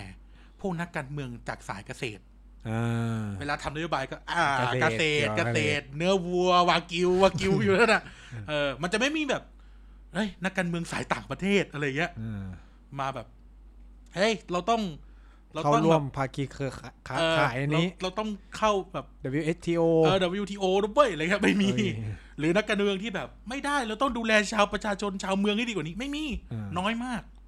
คือสมมติมีร้อยคนน่ะมันเขาเรียกว่าสภานโยบาย เกินครึ่งก็คือ มีร้อย เกษต คนหกสิบคนแม่งเป็นเกษตรหมดแล้ว เออ เออทีเนี้ยมันสลายไง อ่า คือคือคนที่เอาเสียงชาวนาอยู่ก็มีเช่น จังหวัดที่มีแต่ชาวนา ชาวนาเออ คือเราไม่ได้บอกว่าชาวนาไม่ดีนะแต่นี่เราพูดถึงการเมืองระบบเลือกตั้ง อ่า ว่าเออก็มันมีคนที่เขามีเสียงเป็นชาวนาจริงๆเขาก็ยังอยู่แหละ เออ จนถึงปัจจุบันนะครับแต่ว่า ก็มันก็ทำให้พรรคดีพีเขาปรับตัว อืม ปรับตัวเริ่ม อ่าเริ่มเอาคนเมืองมากขึ้น อ่า จนกระทั่งปี 1997มีเกิดการยุบสภา ก็เลือกตั้งกลับมาชนะ อ่า แต่ผลของการที่การเมืองมันเปลี่ยนนะมันทำให้ญี่ปุ่นเริ่มคิดถึงเรื่องใหม่ ซึ่งไม่เคยคิดมาก่อน อืม นั่นก็คือ การเลือกที่จะเริ่มทำ FTA หรือ Free Trade Agreement นะครับหรือข้อตกลงการค้าเสรี ซึ่งไอ้ Free Trade Agreement เนี่ยอธิบายท่านผู้ฟังก่อนว่า เวลาทำเนี่ยมันก็คือการที่สลายกำแพงภาษีเนาะ ไปนั่งคุยกันว่าอะไรจะเป็นไม่มีการภาษีอ่ะ ใช่ แล้วก็นำเข้าส่งออก กันเส อิส รี ระเสรี อ่า ซึ่งไม่เคยมีไอเดียนี้มาก่อน อืม เพราะทำไม่ได้ไง เพราะเขาปกป้องตัวเองมาตลอด ม ใช่ไหมไม่ให้คนอื่นเข้ามา เพราะว่าให้จะได้ซื้อของในประเทศ หนุนอุตสาหกรรมข้างในให้โตว่า ใช่ งั้นแหละ แต่ตอนนี้ไม่ไหวแล้ว เออ ก็ต้องทำแบบนี้ เพราะตัวเองจะได้ไปขายข้างนอกด้วยเหมื เอ อน อ กัน ไปถึงยุคที่เขาจะออกข้างนอกประเทศแล้วแหละ ใช่ครับ นี่เป็นยุคญี่ปุ่นกลับมาเปิดประเทศอีกทีหนึ่ง อืม นะครับ ก็ FTA จริงๆมันก็เป็นผลมาจากการเมืองระหว่างประเทศที่มัน มัน เป็ ผัน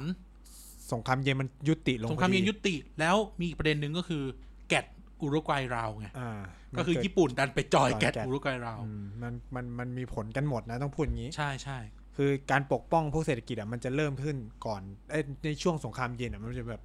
ปกป้องกันเต็มที่เลย พอพอหลังการล่มสลายของสภาพโซเวียตแล้วเนี่ยมันก็ทุกคนก็เอนจอยกับความเป็นเสรีนิยม ทุกคนพยายามจะดูแลตัวเอ เอง งอืม ก่อนหน้านี้นะเพราะหลัง อ่า จากนี้แบบถึงเวลาที่เราจะต้องจับมือกันแล้วนะ อืมคล้าย ๆกันนะครับ คือในภูมิภาคเนี้ยมันจะเหมือนกันเลย เดี๋ยวต่อไปจะฟังเรื่องเกาหลีเนี่ยก็จะแบบมีลักษณะแบบนี้เลย ว่าแบบพอถึงยุคหนึ่งอ่ะเกาหลีก็จะต้องคิดแล้วกูจะต้องออก จะ ไป มี ข้าง แช น ร์ อก โบอ่ะ เออ จะมีแชร์โบที่เหมือนที่สามเหลี่ยมเหล็กเนี้ย เออเป๊ะก็คือ เหมือนกันเลย เหมือนกันเลยเหมือนก๊อปกันมา จริง ๆ จีนก็ใช้สูตรนี้ ใช่ จีนใช้สูตรนี้เหมือนกัน ไทยก็ใช้สูตรนี้ เออ แต่ไม่สำเร็จ เออ เพราะว่านักการเมืองมี power เกินไป จริง ๆเขามีการศึกษาว่าเป็นเพราะว่ากลุ่มประเทศที่นับถือแนวขงเจื้อมันประสบ จะ ความ จะ สำเร็ work จ เพราะว่าระบบราชการมันจะรันดีไง เออ เพราะว่าคือ คือมันก็เป็นคอนเซปต์เรื่องการสอบจองหวนสอบอะไรเงี้ย ใช่ใช่ คือพวก ใช่ ระบบราชการมันเวิร์กไงแต่ว่านเรามันไม่ได้เป็น เอ แบ อบมัน นั้น ไม่ไหว เพราะว่าเราเนี่ย ระบบราชการมันด้วยระบบว่าคุณนามสกุลอะไร เออ มันไม่ได้ สิ ถู ง กการ สิง สอบ สีอะไร เออมันไม่ได้มาจากการ เออ สอบอย่างเข้มงวดแบบแบบต่าง ครับ ประเทศเขาอะไรเงี้ยใน ใช่ ในในในกลุ่มที่เป็นเครือของจื้อเอ เอ อ อนั่นแหละครับ อ่า FTA แรกของญี่ปุ่นเนี่ย คือสิงคโปร์ อ๋อ สิงคโปร์ครับ เพราะเขารู้ป่าว่าทำไมถึงเป็นสิงคโปร์ลองทายลองทายทำไมถึงเป็นสิงคโปร์ เป็นท่าเรือ พิษ เพราะ เป็นสิงคโปร์เพราะว่าสิงคโปร์ไม่มีสินค้าเกษตร ตลกฮะเออ แบบเขามีติ้งแทงคนที่ผลักดันอ่ะ คือไอ้แก๊งเคดันเรนอ่ะไอ้พวกพันธมิตรเศรษฐพันธมิตรอุตสาหกรรมอ่ะ อ่า เขามากดดันรัฐบาลโอ้โหยิ่งไม่ไหวแล้วนะเว้ย า ต้องค้าขาย รัฐบาลก็บอกว่าไม่ได้นะ ถ้าเกิดว่าทำอ่ะ ชาวนาไม่เลือก เออ งั้น สิงคโปร์ เพ สิ ราะมังคน โปร์ เพราะมันมีแค่อุตสาหกรรม ไม่มีไม่มีข้าวขาย เออ จริง สิงคโปร์นี่คือเหตุผลที่ทำ FTA แรกกับสิงคโปร์นะ อืม แต่เขาก็แลกเปลี่ยนเลยนะ ยาเยอแรงงานอะไรเขาแบบดีลกันทุกอย่าง อืม FTA ที่สองเนี่ย บันเทิงที่สุด นั่นก็คือเม็กซิโก อืม ในประมาณปี 2002-2003ครับ อืม คือเขาใช้เวลาดีลกันอะนะ อ่า ก็ลงมาว่าแบบกว่าแต่คนที่จริงอ่ะ FTA สิงคโปร์เอ้ยเม็กซิโกอ่ะคุยก่อน คุยก่อนสิงคโปร์นะ แต่ที่จบไม่ลงอ่ะ เพราะว่าสิเม็กซิโกบอกว่า กูจะขายหมูกับขายส้ม อ่า ญี่ปุ่นอ่ะ ตั้งเป้าไว้ว่า ตัวเองจะเข้าไป FTA กับเม็กซิโก เพราะว่าเม็กซิโกเป็นสมาชิกนาฟตา อ่าของของอเมริกา ของอเมริกาเหนือ แล้วตัวเองอ่ะดีลกับอเมริกาไม่ได้ อ่า ตัวเองเลยไปดีลกับเม็กซิโก เพื่อที่จะเอารถอ่ะไปรถโตโยต้าเนี่ย ไปจำที่เม็กซิโกก่อน เอาไปขายอเมริกา แล้วค่อยขายกับในอเมริกา รถ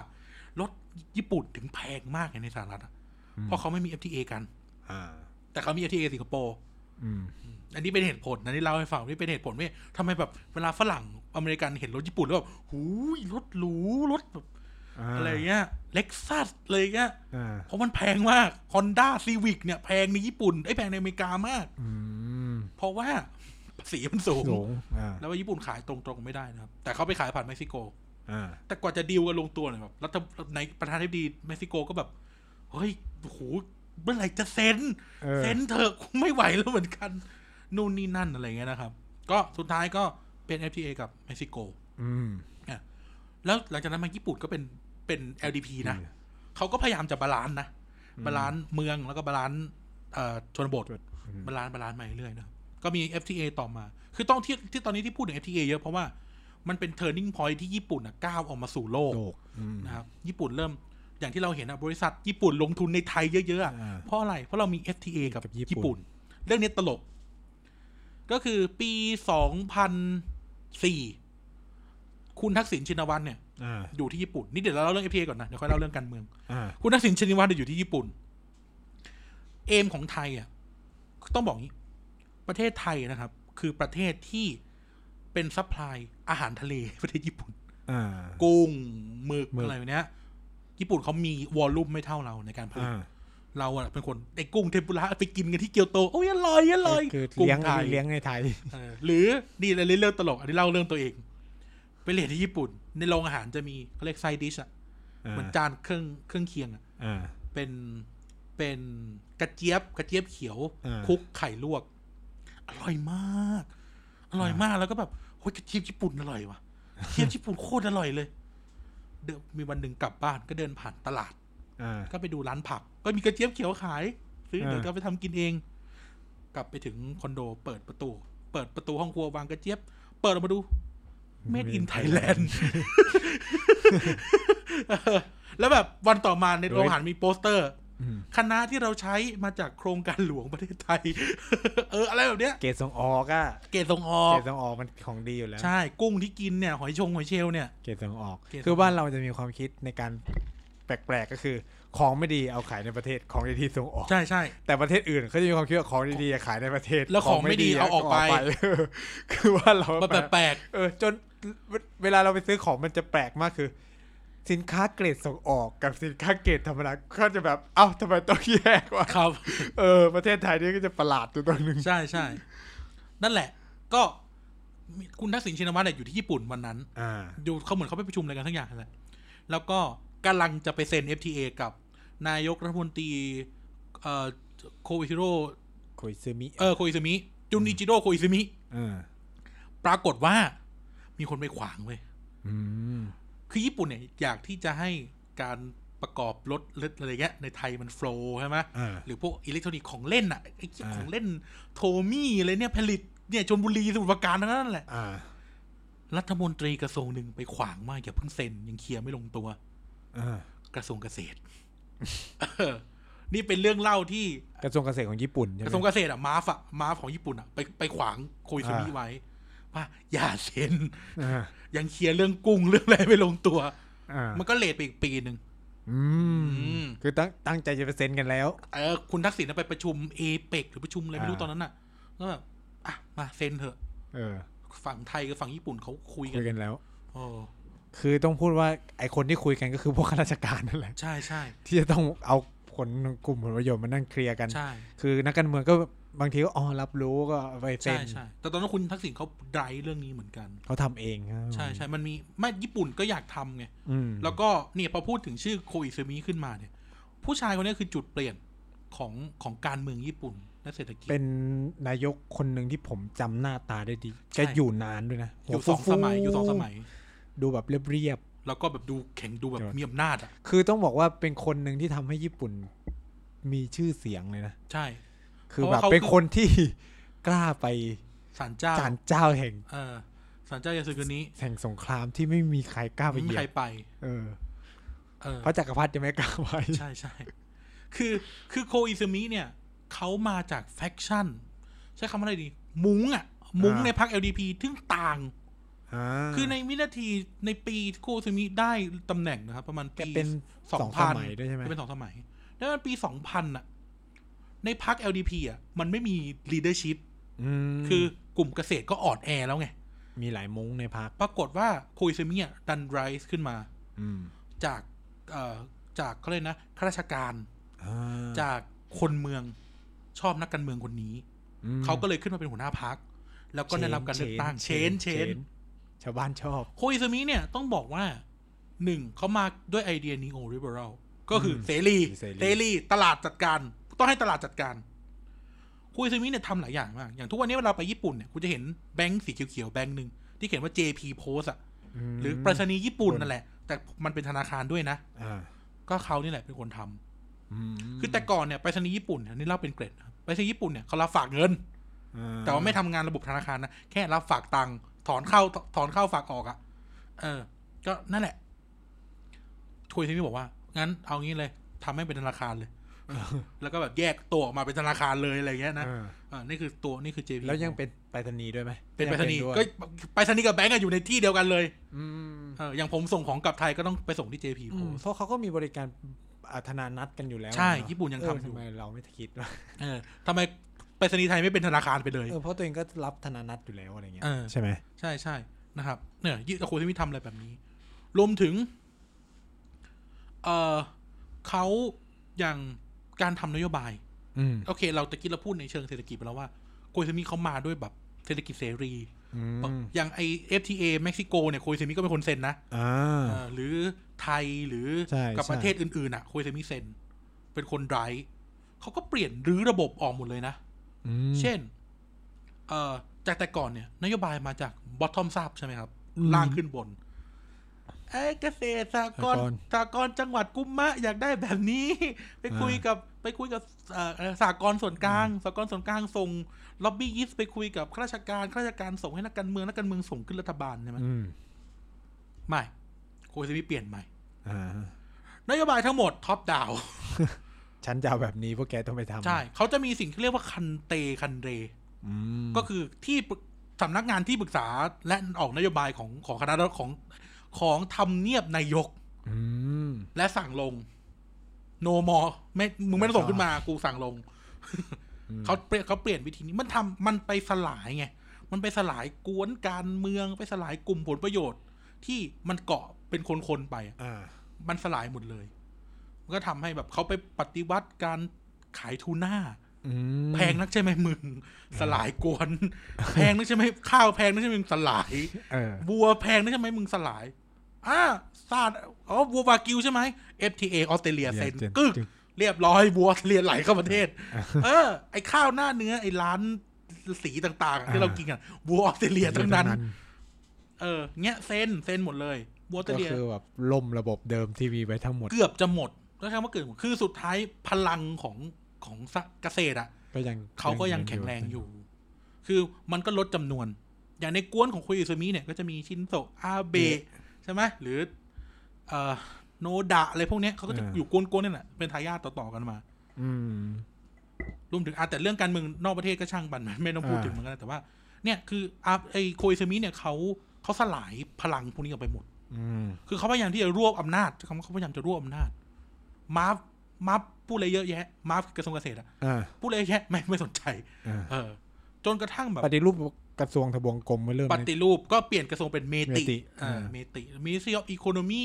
Trade and Industry มีการยุบรวมเต็มที่ ใช่ เต็มที่ สลายข้าราชการเหมือน ส กัน ลายก็ราช เพ การ ราะตัวเองมาจากสายราชการ ใช่ ยุบกวนไงฮะยุบกวน อย่างไอสภาสภานโยบายของไอดี ส พี ภาพั อ่ะ ฒน์เออไม่ใช่ไม่ใช่ ไม่สภาของพรรคอ่ะ อ่า สุดท้ายมีแต่แบบพวกนักการเมืองในเมืองอะไปนั่ง อ่า ไปนั่ง นักการเมืองต่างประเทศไปนั่ง นักการเมืองสายเศรษฐกิจไปนั่ง อ่า อีพวกที่เป็นเกษตรก็แบบน้อยลง น้อยลง น้อยลง อ่า แล้วก็แบบปฏิรูปใหม่หมดทำทุกอย่างใหม่หมด อืม เพื่อที่จะให้ญี่ปุ่นอ่ะมันโมเดิร์นในเชิงในเชิงเขาเรียกนะในเชิงการ อ่า บริหาร ต้องบอกว่าในยุคของเขาเป็นยุคที่ญี่ปุ่นมีเสถียรภาพมาก แข็งแรง ๆ ม เพราะแกอยู่ติดสองสองสมัยแบบไม่ ใช่ ยุบสภานะ ใช่ แล้วห ส่ ลั ง ง ท จาก หารไปอิรักยังคนว่าไม่ได้อ่ะ แล้วหลังจากนั้นก็คือยุบกันชิบหายไปปวงเนี่ย ใช่ เออ ใช่ คือเหมือนแกแบบ คือเข้าใจว่าที่เราจำหน้าแกได้เพราะเราเติบโตในยุคของแก คือต้องพูดว่าผู้นำเอเชียในยุคนั้นคือ ทุกคนคือเก่งเก่งหมดเลยนะ ใช่ใช่ เก่งเกือบหมดเลยเออ คือคือโคอิซึมิเขาจะมีไอเดียอยู่ไอเดียหนึ่งว่า ญี่ปุ่นอ่ะเคยเป็น flying geese เออ คือ flying geese ในที่นี้เขาเรียกนะทฤษฎีนกอ่ะ เออ ที่นกนกนกฮาน เออ กีหานใช่ไหมฮาน เออ มันจะมีมันจะบินกันเป็นตัววีอ่ะแล้วจะมี อ่า ตัวนำญี่ปุ่นอ่ะเคยเป็นตัวนำมาตลอด ตอนเนี้ย อ่ามั มันไปอยู่ตัวท้ายเขาพยายามให้ญี่ปุ่นอ่ะเป็นไฟอิง Flying กีส Geese อีกทีหนึ่งแล้วก็มีนโยบายที่เขาเรียกว่าเจแปนอิง อืม เจแปนอิงก็คือทำให้ญี่ปุ่นเนี่ยเขาเรียกนะ เหมือนเป็นแบรนด์ระดับโลกให้ได้อะไรเงี้ย อ่า เออเริ่มสับสนอ่ะอย่างบริษัทโซนี่ไง เออ โซ ส่ง นี่ ออก เออส่งออกเริ่มให้ญี่ปุ่นไปสู่โลกมากขึ้น อืม ซื้อกิจการนอกประเทศ รวมทุนนู่นนี่นั่น ใช่ ก็ก็เป็นการ ซึ่งช่วงนี้ญี่ปุ่นบูมมาก กลับมาบูม กลับมาบุญ บู อี ม กรอบ แบบบูม แต่คือมันก็ ห้าวถึงขนาดที่ไปศาลเจ้า ห้าวห้าว ในการต่างประเทศแกก็คือแบบ ห้าว คือถ้าใครที่แบบไอเนี่ยศึก ศึก แบบ ษา อ่านอะไร เอ เงี้ อย เรื่องพวกเนี้ย คือในยุคที่พวกเราสอบตรงก็คือเรื่องโคอิซิมิจะต้องออกหรืออะไรเงี้ย ใช่ เพราะว่าแบบมันจะมีประเด็นหลายอย่างที่ แล้ว แกแบบ จีนจีนโวยวายก็ไม่สน สวน เออ เออจีนโวยวายก็ไม่สน เกาหลีไปบางก็ไม่ ไม่ส น น ตัวเองส่งเรือรบไปกับสหรัฐด้วย เออ เออ มันมีประเด็นนะในแวะพูดมันจะมีประเด็นที่แบบโจมตีคุยซิมิในประเทศนะว่า อืม คุยซิมิละเมิดมาตราเก้า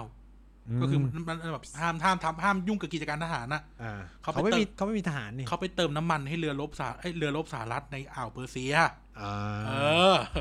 แล้วก็แบบเป็นประเด็นขึ้นมา พอหลังจากนั้นมา ญี่ปุ่นบอกไม่แคร์ส่งทหารไปอิรัก ไปรักษาสันติภาพห ไม่ไปเป็นพยาบาล ไม่ต่อแต่ญี่ปุ่นก็จะมีประเด็นเรื่องเรื่องการออกนอกประเทศของ กองกำลังป้องกันตัวเอก ำลัง ง เออว่าแบบตอ แกเป็นคนแรกมาที่ส่งกอง ไม่ กำ ใช่ ลัง ไม่ใช่ ป้องกันตัวเองออกไปข้างนอกอ่ะ เอ่อคนกองกำลังว่างกันตัวเองมีกิจการนอกประเทศครั้งแรกคือ คือตอนกัมพูชา ม ตอนกัมพูชากลับกลับมาเป็นประชาธิปไตย ใช่ อะความเกิดเขาไปรักษาสันติภา หลั พ งเขมรแดงว่างั้น ใช่ใช่ นะ หลังเขมรแดง แล้วก็ก็มีเรื่อยๆมาอะไร อื เงี้ย ม ก็นั่นคือโคอิซึมิเขาเนี่ยเขาทำให้ระบบคันเตคันเลเนี่ยมันลงมา อืม ก็คือท็อปท็อปดาว ทุกอย่างสั่งตรง ม ทุกอย่างสั่งตรงเขากลายเป็นแบบนิวโชกุนเขาเรียกกันนิวโชกุนสั่งสั่งตรงเลย ห้าม อย่าพูดเยอะ อย่าพูดเยอะ คือแต่ก่อนเนี่ยเล่าวิธีการทำนโยบาย แต่ก่อนใช่ไหมอ่า สมมติเป็นนักการเมืองเสนอเสนอขึ้นมา อืม อย่างอย่างบ้านเราอ่ะ มันต้องไปเสนอในสภาก่อนใช่ไหม อ่า นักนักการเมืองพรรค LDP ต้องไปเสนอเข้าสภา เข้าเข้าเข้าคณะกรรมาธิการในสภาก่อน อืม คณะกรรมาธิการในสภาก็จะมาตรวจอ่ะหนึ่งสองสามสี่นี่คร่าวๆนะครับหนึ่งสองสามสี่เพราะคณะกรรมการที่การทำกรรมาธิการในสภาไดเอทก็เรียกไดเอท อืม ไดเอทที่ญี่ปุ่นตรวจเสร็จปั๊บ ส่งไปไหนไทาย คณะรัฐมนตรี ส่งไป พัก สภาส่งกลับไปที่พัก ว่าโอเคไหม เพื่อให้พักแอปพูฟก็คือไอสภานโยบายพักอ่ะ อ่า และสภานโยบายพักอ่ะก็จะเอานโยบายเนี่ยไปเสนอ อ่า ในสภา อ่ คือพักมันมี power มากนะครับ อืม แต่ว่า คืออ่ะที่โกยเซมิบอกไม่สน อ่า อยากทำกูจะทำ เออ นะครับก็แบบที่ปรึกษาเขาก็คือที่ในเวลานั้นก็เป็นใหญ่เป็นโตอยู่ทุกวันนี้แหละ อืม อืมนะครับก็ก็เกิดการปฏิรูปนู่นนี่นั่น แก้แล้วก็ IJA หรือ n o โนเกียวเนี่ยก็โดนแก้นะ อืม เฟี้ยวนักใช่ไหมทุกวันนี้ข้าวขายใคร ก็ได้ อ่าทุกวันนี้ข้าวขาย ไม่ ใคร ต้อง ก็ได้ ไม่ต้องขายให้ EJA แล้ว เออชาวนาไม่เป็นสมาชิก JA ก็ได้ า เดี๋ยวนี้ก็จะมีชาวนาที่เขาขายข้าวเองอะอย่างเพื่อนผมอะเพื่อนผมที่ที่อยู่นู่นอะพ่อแม่เป็นพ่อแม่ทำนา ม คือเป็นคนรวยที่ทำนา อ่า แต่ก็แบบไม่เข้า JA ขายข้าวผ่านเว็บรักคุเตนเออ อะไรแบบเนี้ย อืม บางทีแบบ เฮ้ย เอาข้าวไหมไม่เอาข้าวมาให้กินอะไรเงี้ย อ่า ซื้อข้าวไว้หุงอะไรเงี้ย อ่า เออ ก็แบบเขาจะมีวิธีนี้ละ อืม เกษตรกรอยากดูแลตัวเองได้ไหม disrupt disrupt disrupt disrupt หมดเลย แต่นี้มันก็เกิดขึ้นหลังๆนะครับ อ่ะ อืม หลังโคอิซึมิเนี่ย ญี่ปุ่นก็เป็นเหมือนนะก็มีชินโซอาเบะขึ้นมา อืม ชินโซอาเบะขึ้นมา อาเบะยุบสภาใช่ไหม อ่า ก็มีแล้วนายกรัฐมนตรีจำชื่อไม่ได้ละ ขึ้นมาแทนคน ที่มาจากพรรคโซเชียลิ ไม่ สต์ ไม่ไม่ยังพักนี้อยู่ อ่า แล้วก็ยุบสภาอีก ทีนี้แพ้ LDP แพ้พอ LDP แพ้เนี่ยมันก็ก็มีพักคู่แข่งตลอดการแหละ ขึ้นมามีอำนาจ ก็คือพักที่เรียกว่า DPJ พัก DPJ หรือ Democratic Party of Japan อืม ชูมินโตหรือจำชื่อญี่ปุ่นไหม อืม พัก DPJ เนี่ย ความบันเทิงก็คือว่า ตอนแรกเขาชูหมายถึงที่ผ่านมาเขาชูว่าเขาเป็นพักของคนเมือง อืม ภาคของชนชั้นกลาง พอเลือกตั้งรอบเนี้ยรอบรอบเนี้ย ดันเอาหมดเลย อ่า บอกว่าช่วยชาวนา อ่า ไปเสริมกำลังไปเสริมอำนาจให้ JA อืม ไป มาฟต้องกลับมาแข็งแรง อ่า เอ้าแม่งพลิก แม่งพลิกคนละด้านเลยไอ อ่า LDP บอกไม่เอาแล้วนะไอนี่บอกกูเอามาแทนกูเอาแทนแล้วกัน อ่า เขาก็อยู่ไม่ได้นะ อืม เออเพราะว่าตอนนั้นเนี่ยมันมีประเด็นเรื่องแบบ FTA ออสเตรเลีย นิวซีแลนด์อะไรพวกเนี้ย ม เรื่องแบบเรื่องเกษตรแล้วแบบ ยังไงมันก็ต้องเซ็นอะ อ่า จนกระทั่งผมจำผมจะนัดมันเป็นรัฐมนตรีกระทรวงต่างประเทศญี่ปุ่น ชื่อมาเอฮาระมั้งถ้าจำไม่ผิด อืม พูดออกทีวีไว้ จากพรรค อ่า ดีพีเจนะ พูดออกทีวีว่า ขอร้องเถอะ ภาคเกษตรอะเสียสละเพื่อชาติหน่อย แต่รัฐมนตรีต่างประเทศพูดเอง พูดเองเลย ว่าแบบไม่ไหวกับพวกล็อบบี้ยิสต์ท่าเกษตรแล้วอะ เออ เออ คือแบบกูเซ็นไม่ได้สักทีอะขวางกัเออนอ อ ยู่นั่นแหละ รัฐมนตรีต่างประเทศพูดเองเลย เออ ว่าแบบไม่ไหวแล้วอะไรเงี้ย เออ สุดท้ายก็สุดท้ายก็เซ็นได้นะ แล้วก็แพ้เลือกตั้ง แล้วก็แพ้เลือก ตั้ง LDP ก็กวาดอีก แล้วก็กลับมาเป็นชิโตอา จากอา เบะ เบะทำไมทำไมอาเบะถึงล่วงไปในสมัยแรก เพราะว่าพรรคการเมืองข้างในพรรคว่า หนึ่งถูกต้องเพราะก็อย่าลืมว่า DPJ เขาเปลี่ยนเขาเปลี่ยนเปลี่ยนวิธีไง อ่าก ลายเป็นว่าแบบคนที่เป็นคนที่แบบเอ่อภาคเกษตรอ่ะเขาก็แบบเปลี่ยนเชียร์อะไรเงี้ย อืม แล้วตอนนั้นอาเบะเหมือนยังไม่แข็งแรงพอ อืม ยังไม่เป็นโชกุน อืม เออตอนนี้กลับมาแล้ว ยังไม่เป็นอาเบะโนมิก ใช่ยังไม่เป็นอาเบโนมิก ซึ่งอีอาเบโนมิกเนี่ยก็บันไล อืม เละเทะไปหมดเลย คือญี่ปุ่นก็เหมือนเจอแบบลอสเดเคดอีกรอบหนึ่งนะครับในปัจจุบัน อ่า ก็แย่ ฮะ ก็คือปัญหาปัญหาที่ปัญหาเศรษฐกิจญี่ปุ่นในปัจจุบันเนี่ย มันก็เกิดขึ้นหลังวิกฤตโรงไฟฟ้า อืม ตอนนั้นนะนะ สึ ฟุ นามิ กุชิมะอะไรเลยนะครับ แต่ว่าประเด็นมันไม่ได้เกี่ยวข้องกับโรงไฟฟ้าโดยตรง แต่ว่าหลังจากนั้นเนี่ยความเชื่อมั่นมันลดลง อ่า เงินลงทุนต่างประเทศมันลดลง เรื่องการค้าขายอย่างเงี้ยยังติดปัญหา FTA ยังเซ็นนู่นเซ็นนี่ไม่ได้ อืม อะไรเงี้ยนะครับ ก็ก็เกิดเอ่อนโยบาย three arrow อะ อ่าน โยบายลูกธนูสามดอกเนี่ย ที่เขาจะ easing อ่ะ easing เอ่อผ่อนปลนการเงิน ผ่อนปลนการค้าอะไรเงี้ยนะ อ่า ซึ่งจะบอกว่ามันจะมีปัญหาเช่น ปัญหาเรื่องเงินเฟ้อ อืม คือรัฐบาลญี่ปุ่นพยายามที่จะทำให้มีเงินอยู่ในระบบเยอะ อ่า ๆ เพราะคนญี่ปุ่นนะเหมือนไม่รู้เป็นอะไร ชอบ แพนิค ฝังเงิน ชอบฝากเงิน อ่า มี มี คำสั่งเลยนะ ศูนย์จุดศูนย์ เออดอกเบี้ยแม่งศูนย์จุดศูนย์ศูนย์แล้วก็ยังไม่เสร็จยังไม่ออก เหมือนทุกเหมือนคนคนญี่ปุ่นเริ่มไม่ไม่สเปนเงิน อ่า เพราะเหมือนทุกคนพยายามจะเก็บเงินสดอะทุกคนพยายามจะเก็บเงินสดเริ่มไม่เริ่มไม่จ่ายตังค์ ฝากเงินสำหรับอนาคต ขี้เหนียวญี่ปุ่น เออ ขี้เหนียวขึ้นมา ก็ก็มีการแบบมีการประกาศออกทีวีนะ ประกาศ เออ ออกทีวีเลยนะ ประมาณปีสองพันสิบ อ่า สองพันสิบสี่ออกประกาศออกทีวีสิบสี่หรือสิบห้าประกาศออกทีวีว่า เอ่อผู้ว่าการแบงค์ชาตินายกพูดนะ อ่า ผู้ว่าการแบงค์ชาติ ต้องทำให้เงินเฟ้อในประเทศ ถึงสองร้อยเปอร์เซ็นต์ให้ได้ อ่า ทำไม่ได้ ออก คือสั่งกันในทีวีเลยอ่ะ โอ้โห เออคือกดดันคือตอนนั้นเศรษฐกิจมันไม่ไหวใช่ไหมครับ อ่า แล้วก็เนี่ยพยายามผ่อนปลนการเงินนู่นนี่นั่นก็ก็เป็นปัญหาของญี่ปุ่นวันนี้ก็คือ ญี่ปุ่นมีปัญหาเรื่องดีมานคน เจอ ไม่ใช้เงิน จริงโซซายตี้า ใช่ ไปอีก เจอจิ้งโซไซตี้ แต่ใช้เงินก็ออกไปใช้ข้างนอก ใช่ใช้ คน เงิน ที่คนที่ใช้เงินนะก็คือออกไปใช้ข้างนอก ใช้เงินเมืองไทยอะไรเงี้ยนะครับ ผมรู้สึกว่าคนคนญี่ปุ่นที่ผมรู้จักจะมีความอินดี้อย่างหนึ่งคือเช่นอยู่ๆก็คือทำงานอยู่พักหนึ่งก็ออกแล้วก็เที่ยวรอบโลกอะไรเงี้ย ใช่ใช่ ก็คือเอาเงินออกไปใช้นอกประเทศ ใช่ใช่ ซึ่งก็เป็นปัญหานะ แต่ว่าสิ่งหนึ่งที่เราก็ได้อานิสงส์จากปัญหาเศรษฐกิจของญี่ปุ่นก็คือฟรีวีซ่า ใช่ใช่ นี่เป็นเป็นเป็นหลักคิดว่าเออพอประเทศจะเจ๊งก็คือฟรีวีซ่าให้คนมาใช้เงินในประเทศซะ ใช่อย่างตอนเรียนปริญญาตรีเนี่ย มีอาจารย์ท่านหนึ่งมาสอน วิชานโยบายต่างประเทศญี่ปุ่น อาจารย์บอกว่าตลอดชีวิตที่ผ่านมาเนี่ย ไม่เคยเห็นประเทศญี่ปุ่นเนี่ย เอาสมบัติชาติมาข าย หมายความว่าให้คนไปเที่ยวเฮอริเทจไซต์ต่าง ๆ ซึ่งไม่เคยเปิดมาก่อนเลยในประวัติศาสตร์นิโก้อะไรพวกเนี้ยไอ้วัดสวยๆอ่ะ อ่า ไม่เคยเปิดมาก่อนเลย ต้องขอนักท่องเที่ยวเข้าไปจ่าย หน่อย นะครับ ก็คือไอ้ไอ้ไอ้เนี่ยมันคือทรีเอโรแหละก็คือทรีเอโรแรกเนี่ยมันคืออ่าผ่อนปลนนโยบายการเงินใช่ไหมโมเนโมเนทรีโพลิซีอีซิ่งนะครับ แล้วก็ fiscal stimulation อืม fiscal stimulation ทำเหมือนสงครามโลกเลย อืม ก็คือกระตุ้นให้คนทำ ทำ ไม่ไม่รัฐบาลสร้างงานให้คน อืม เพื่อคนจะได้มีเงินมีเงินแล้วไปจ่าย อย่างเช่นที่เราเห็น ถ้าเราไปญี่ปุ่นในช่วงสามสี่ห้าปีที่ผ่านมาในแก๊ปเนี้ยจะเห็นเลยว่าไม่ก่อสร้างอะไรนักหนาก็ไม่รู้สังเกตไหม อ่า เดี๋ยวแม่งซ่อมนู่นซ่อมนี่ซ่อมนู่นซ่อมนี่ เดี๋ยวสร้างตึกใหม่แล้วทำทางเดินใหม่ เหมือนกทมทุบทางเท้าอ่ะ เออ เออ คือทำอย่างนี้ตลอด เพราะว่าเขาต้องการให้คนอ่ะ มีงานทำแล้วก็จะได้เอาเงินอ่ะไปสเปน อืม เออ ก็อย่างหน้าหน้าหน้าซอยปากซอยคอนโดผมเนี่ย อ่า ทำทางเท้าทุกสามอา ทิตย์ แล้วา ซ่อ ก็ ม แบบ แล้วซ่อมอีก เออโกเมนาซ่ายโกเมนาซ่ายแล้วก็ชี้เดินทางเบี่ยงโกเมนาซ่ายเดินแบบเดินเมาๆข้ามถนนมาโกเมนาซ่ายชี้เดินทางเบี่ยง คือแบบพี่จะทำเลยนักหนาวะหรือในเมืองโยโกฮาม่าเนี่ยโอ้โหทำทำสารพัดจะทำ อืม หรือกระตุ้นให้คนแก่ไปทำงาน เออ จะได้มีตังค์ใช้ เออ นะครับเออนี่คือแบบฟาร์เรฟิสคาสติมูลเลชันก็แบบพยายามที่จะรัฐบาลควักเงินออกมาอะกระตุ้นการท่องเที่ยวหน่อยรถแรกแจกแถม อืม JR Pass อะไอ อืม ไอตั๋วรถไฟนั่งได้ตลอดอะ อ่า ถามว่า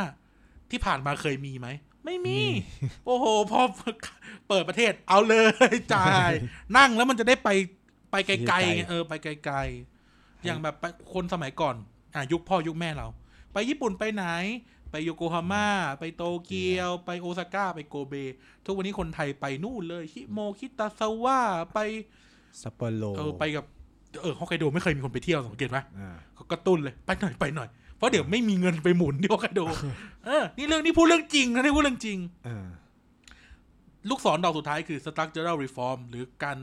ปรับโครงสร้าง อืม คือไอ้ปรับโครงสร้างเนี่ยไม่ใช่อะไรอื่นเลยครับ มุ่งไปโจมตีไอ้โนเกียวเนี่ย ไอ้สากรณ์การเกษตรเนี่ย ที่มันขวางเศรษฐกิจญี่ปุ่น แล้วก็แล้วก็เขาเรียกว่าอะไรนะ ระบบการเมืองญี่ปุ่นอยู่ อืม ซึ่งเป็นสิ่งที่สู้ยากที่สุดแล้ว อืม เพราะเขาแบบ คือญี่ปุ่นมันเพิ่งออกกฎหมายตอนปี 2002 หรือ 2003 ว่า ห้ามบริจาคเงินก้อนใหญ่เลยเนี่ย อ่า มันก็ทำให้แบบไอ้เคดันเลนเนี่ยก็ power ก็น้อยลง อ่า เคเลนคือภาคธุรกิจอะนะ power ก็น้อยลง แต่ฝั่งเนี้ยแม่งกลุ่มกันยังไงก็กลุ่มคะแนนเสียง อ่า ก็ยังอยู่อะไรเลยครับ อืม LDP ก็ LDP แต่ LDP ก็ยังแข็งแรงอยู่นะ อ่ แต่ว่าอาเบะเขาก็พยายามที่จะรบรากับพวกเนี่ยพวกที่ยังเป็นมุ้งพวกเนี้ยอยู่ในพัก อืมฮะ ครับก็ประมาณนี้ โอเคครับก็ คุณผู้ฟังก็น่าจะได้เห็นภาพเนอะตั้งแต่ญี่ปุ่น ยุคปฏิวัติเมจิจนถึงปัจจุบันว่าเออ มีลักษณะเป็นยังไงอะไรอย่าง มั เงี้ น ย เป็น ครับ ภาพคร่าวๆนะครับ อ่า พยายามที่จะให้มันคร่าวอะ อ่า ไม่งั้นเดี๋ยวมันจะแบบ ใช่ใช่ ดีเทลมันจะเยอะ ก็เป็น มาก คอนเซปต์ของรายการเราอันนี้ก็น่าจะนานพอสมควรเทปที่ใหญ่ยาวที่สุดแล้วมั้งเนี่ย ชั่วโมง น่าจะ ครึ่ง เออก็ก็หวังว่าจะได้แบบความรู้บ้าง ครับผม ไม่มากก็น้อยนะครับ ค ก็ รับ ยังไงก็ฝากรายการในเครือของ TPD Podcast ด้วยนะครับ ก็มีทั้งวันจันทร์เรามี Back to the Future เนาะแล้วก็วันอังคารเรามีเรียบค่าย สัปดาห์เป็นสัปดาห์นะครัน้องไอซ์ น้องไอซ์ปรัตยานะครับ แล้วก็วันพุธไม่มีนะครับ วันพฤหัสเรามีรายการเรือธง นะครับ เกียร์กายก็สิบ เกียร์กายก็สิบครับ เกียร์กายก็สิบนะครับก็แล้ววันศุกร์ก็ไม่มีนะวันเสาร์ก็พบกับพูดทั้งโลกทุกสัปดาห์นะครับ ครับ วันอาทิตย์เว้นสัปดาห์ก็มี เด็กสร้างชาติ พรุ่งนี้ ะ ไม่มีนะ เพราะอยู่ เออ รายการนี้แล้ว โอเค นะครับ ก็ยังไงแล้วเจอกันใหม่ สัปดาห์หน้าจะคุยเรื่องอะไรก็รอติดตามแล้วกันนะครับ ครับ สวัสดีครับ ครับ สวัสดีครับ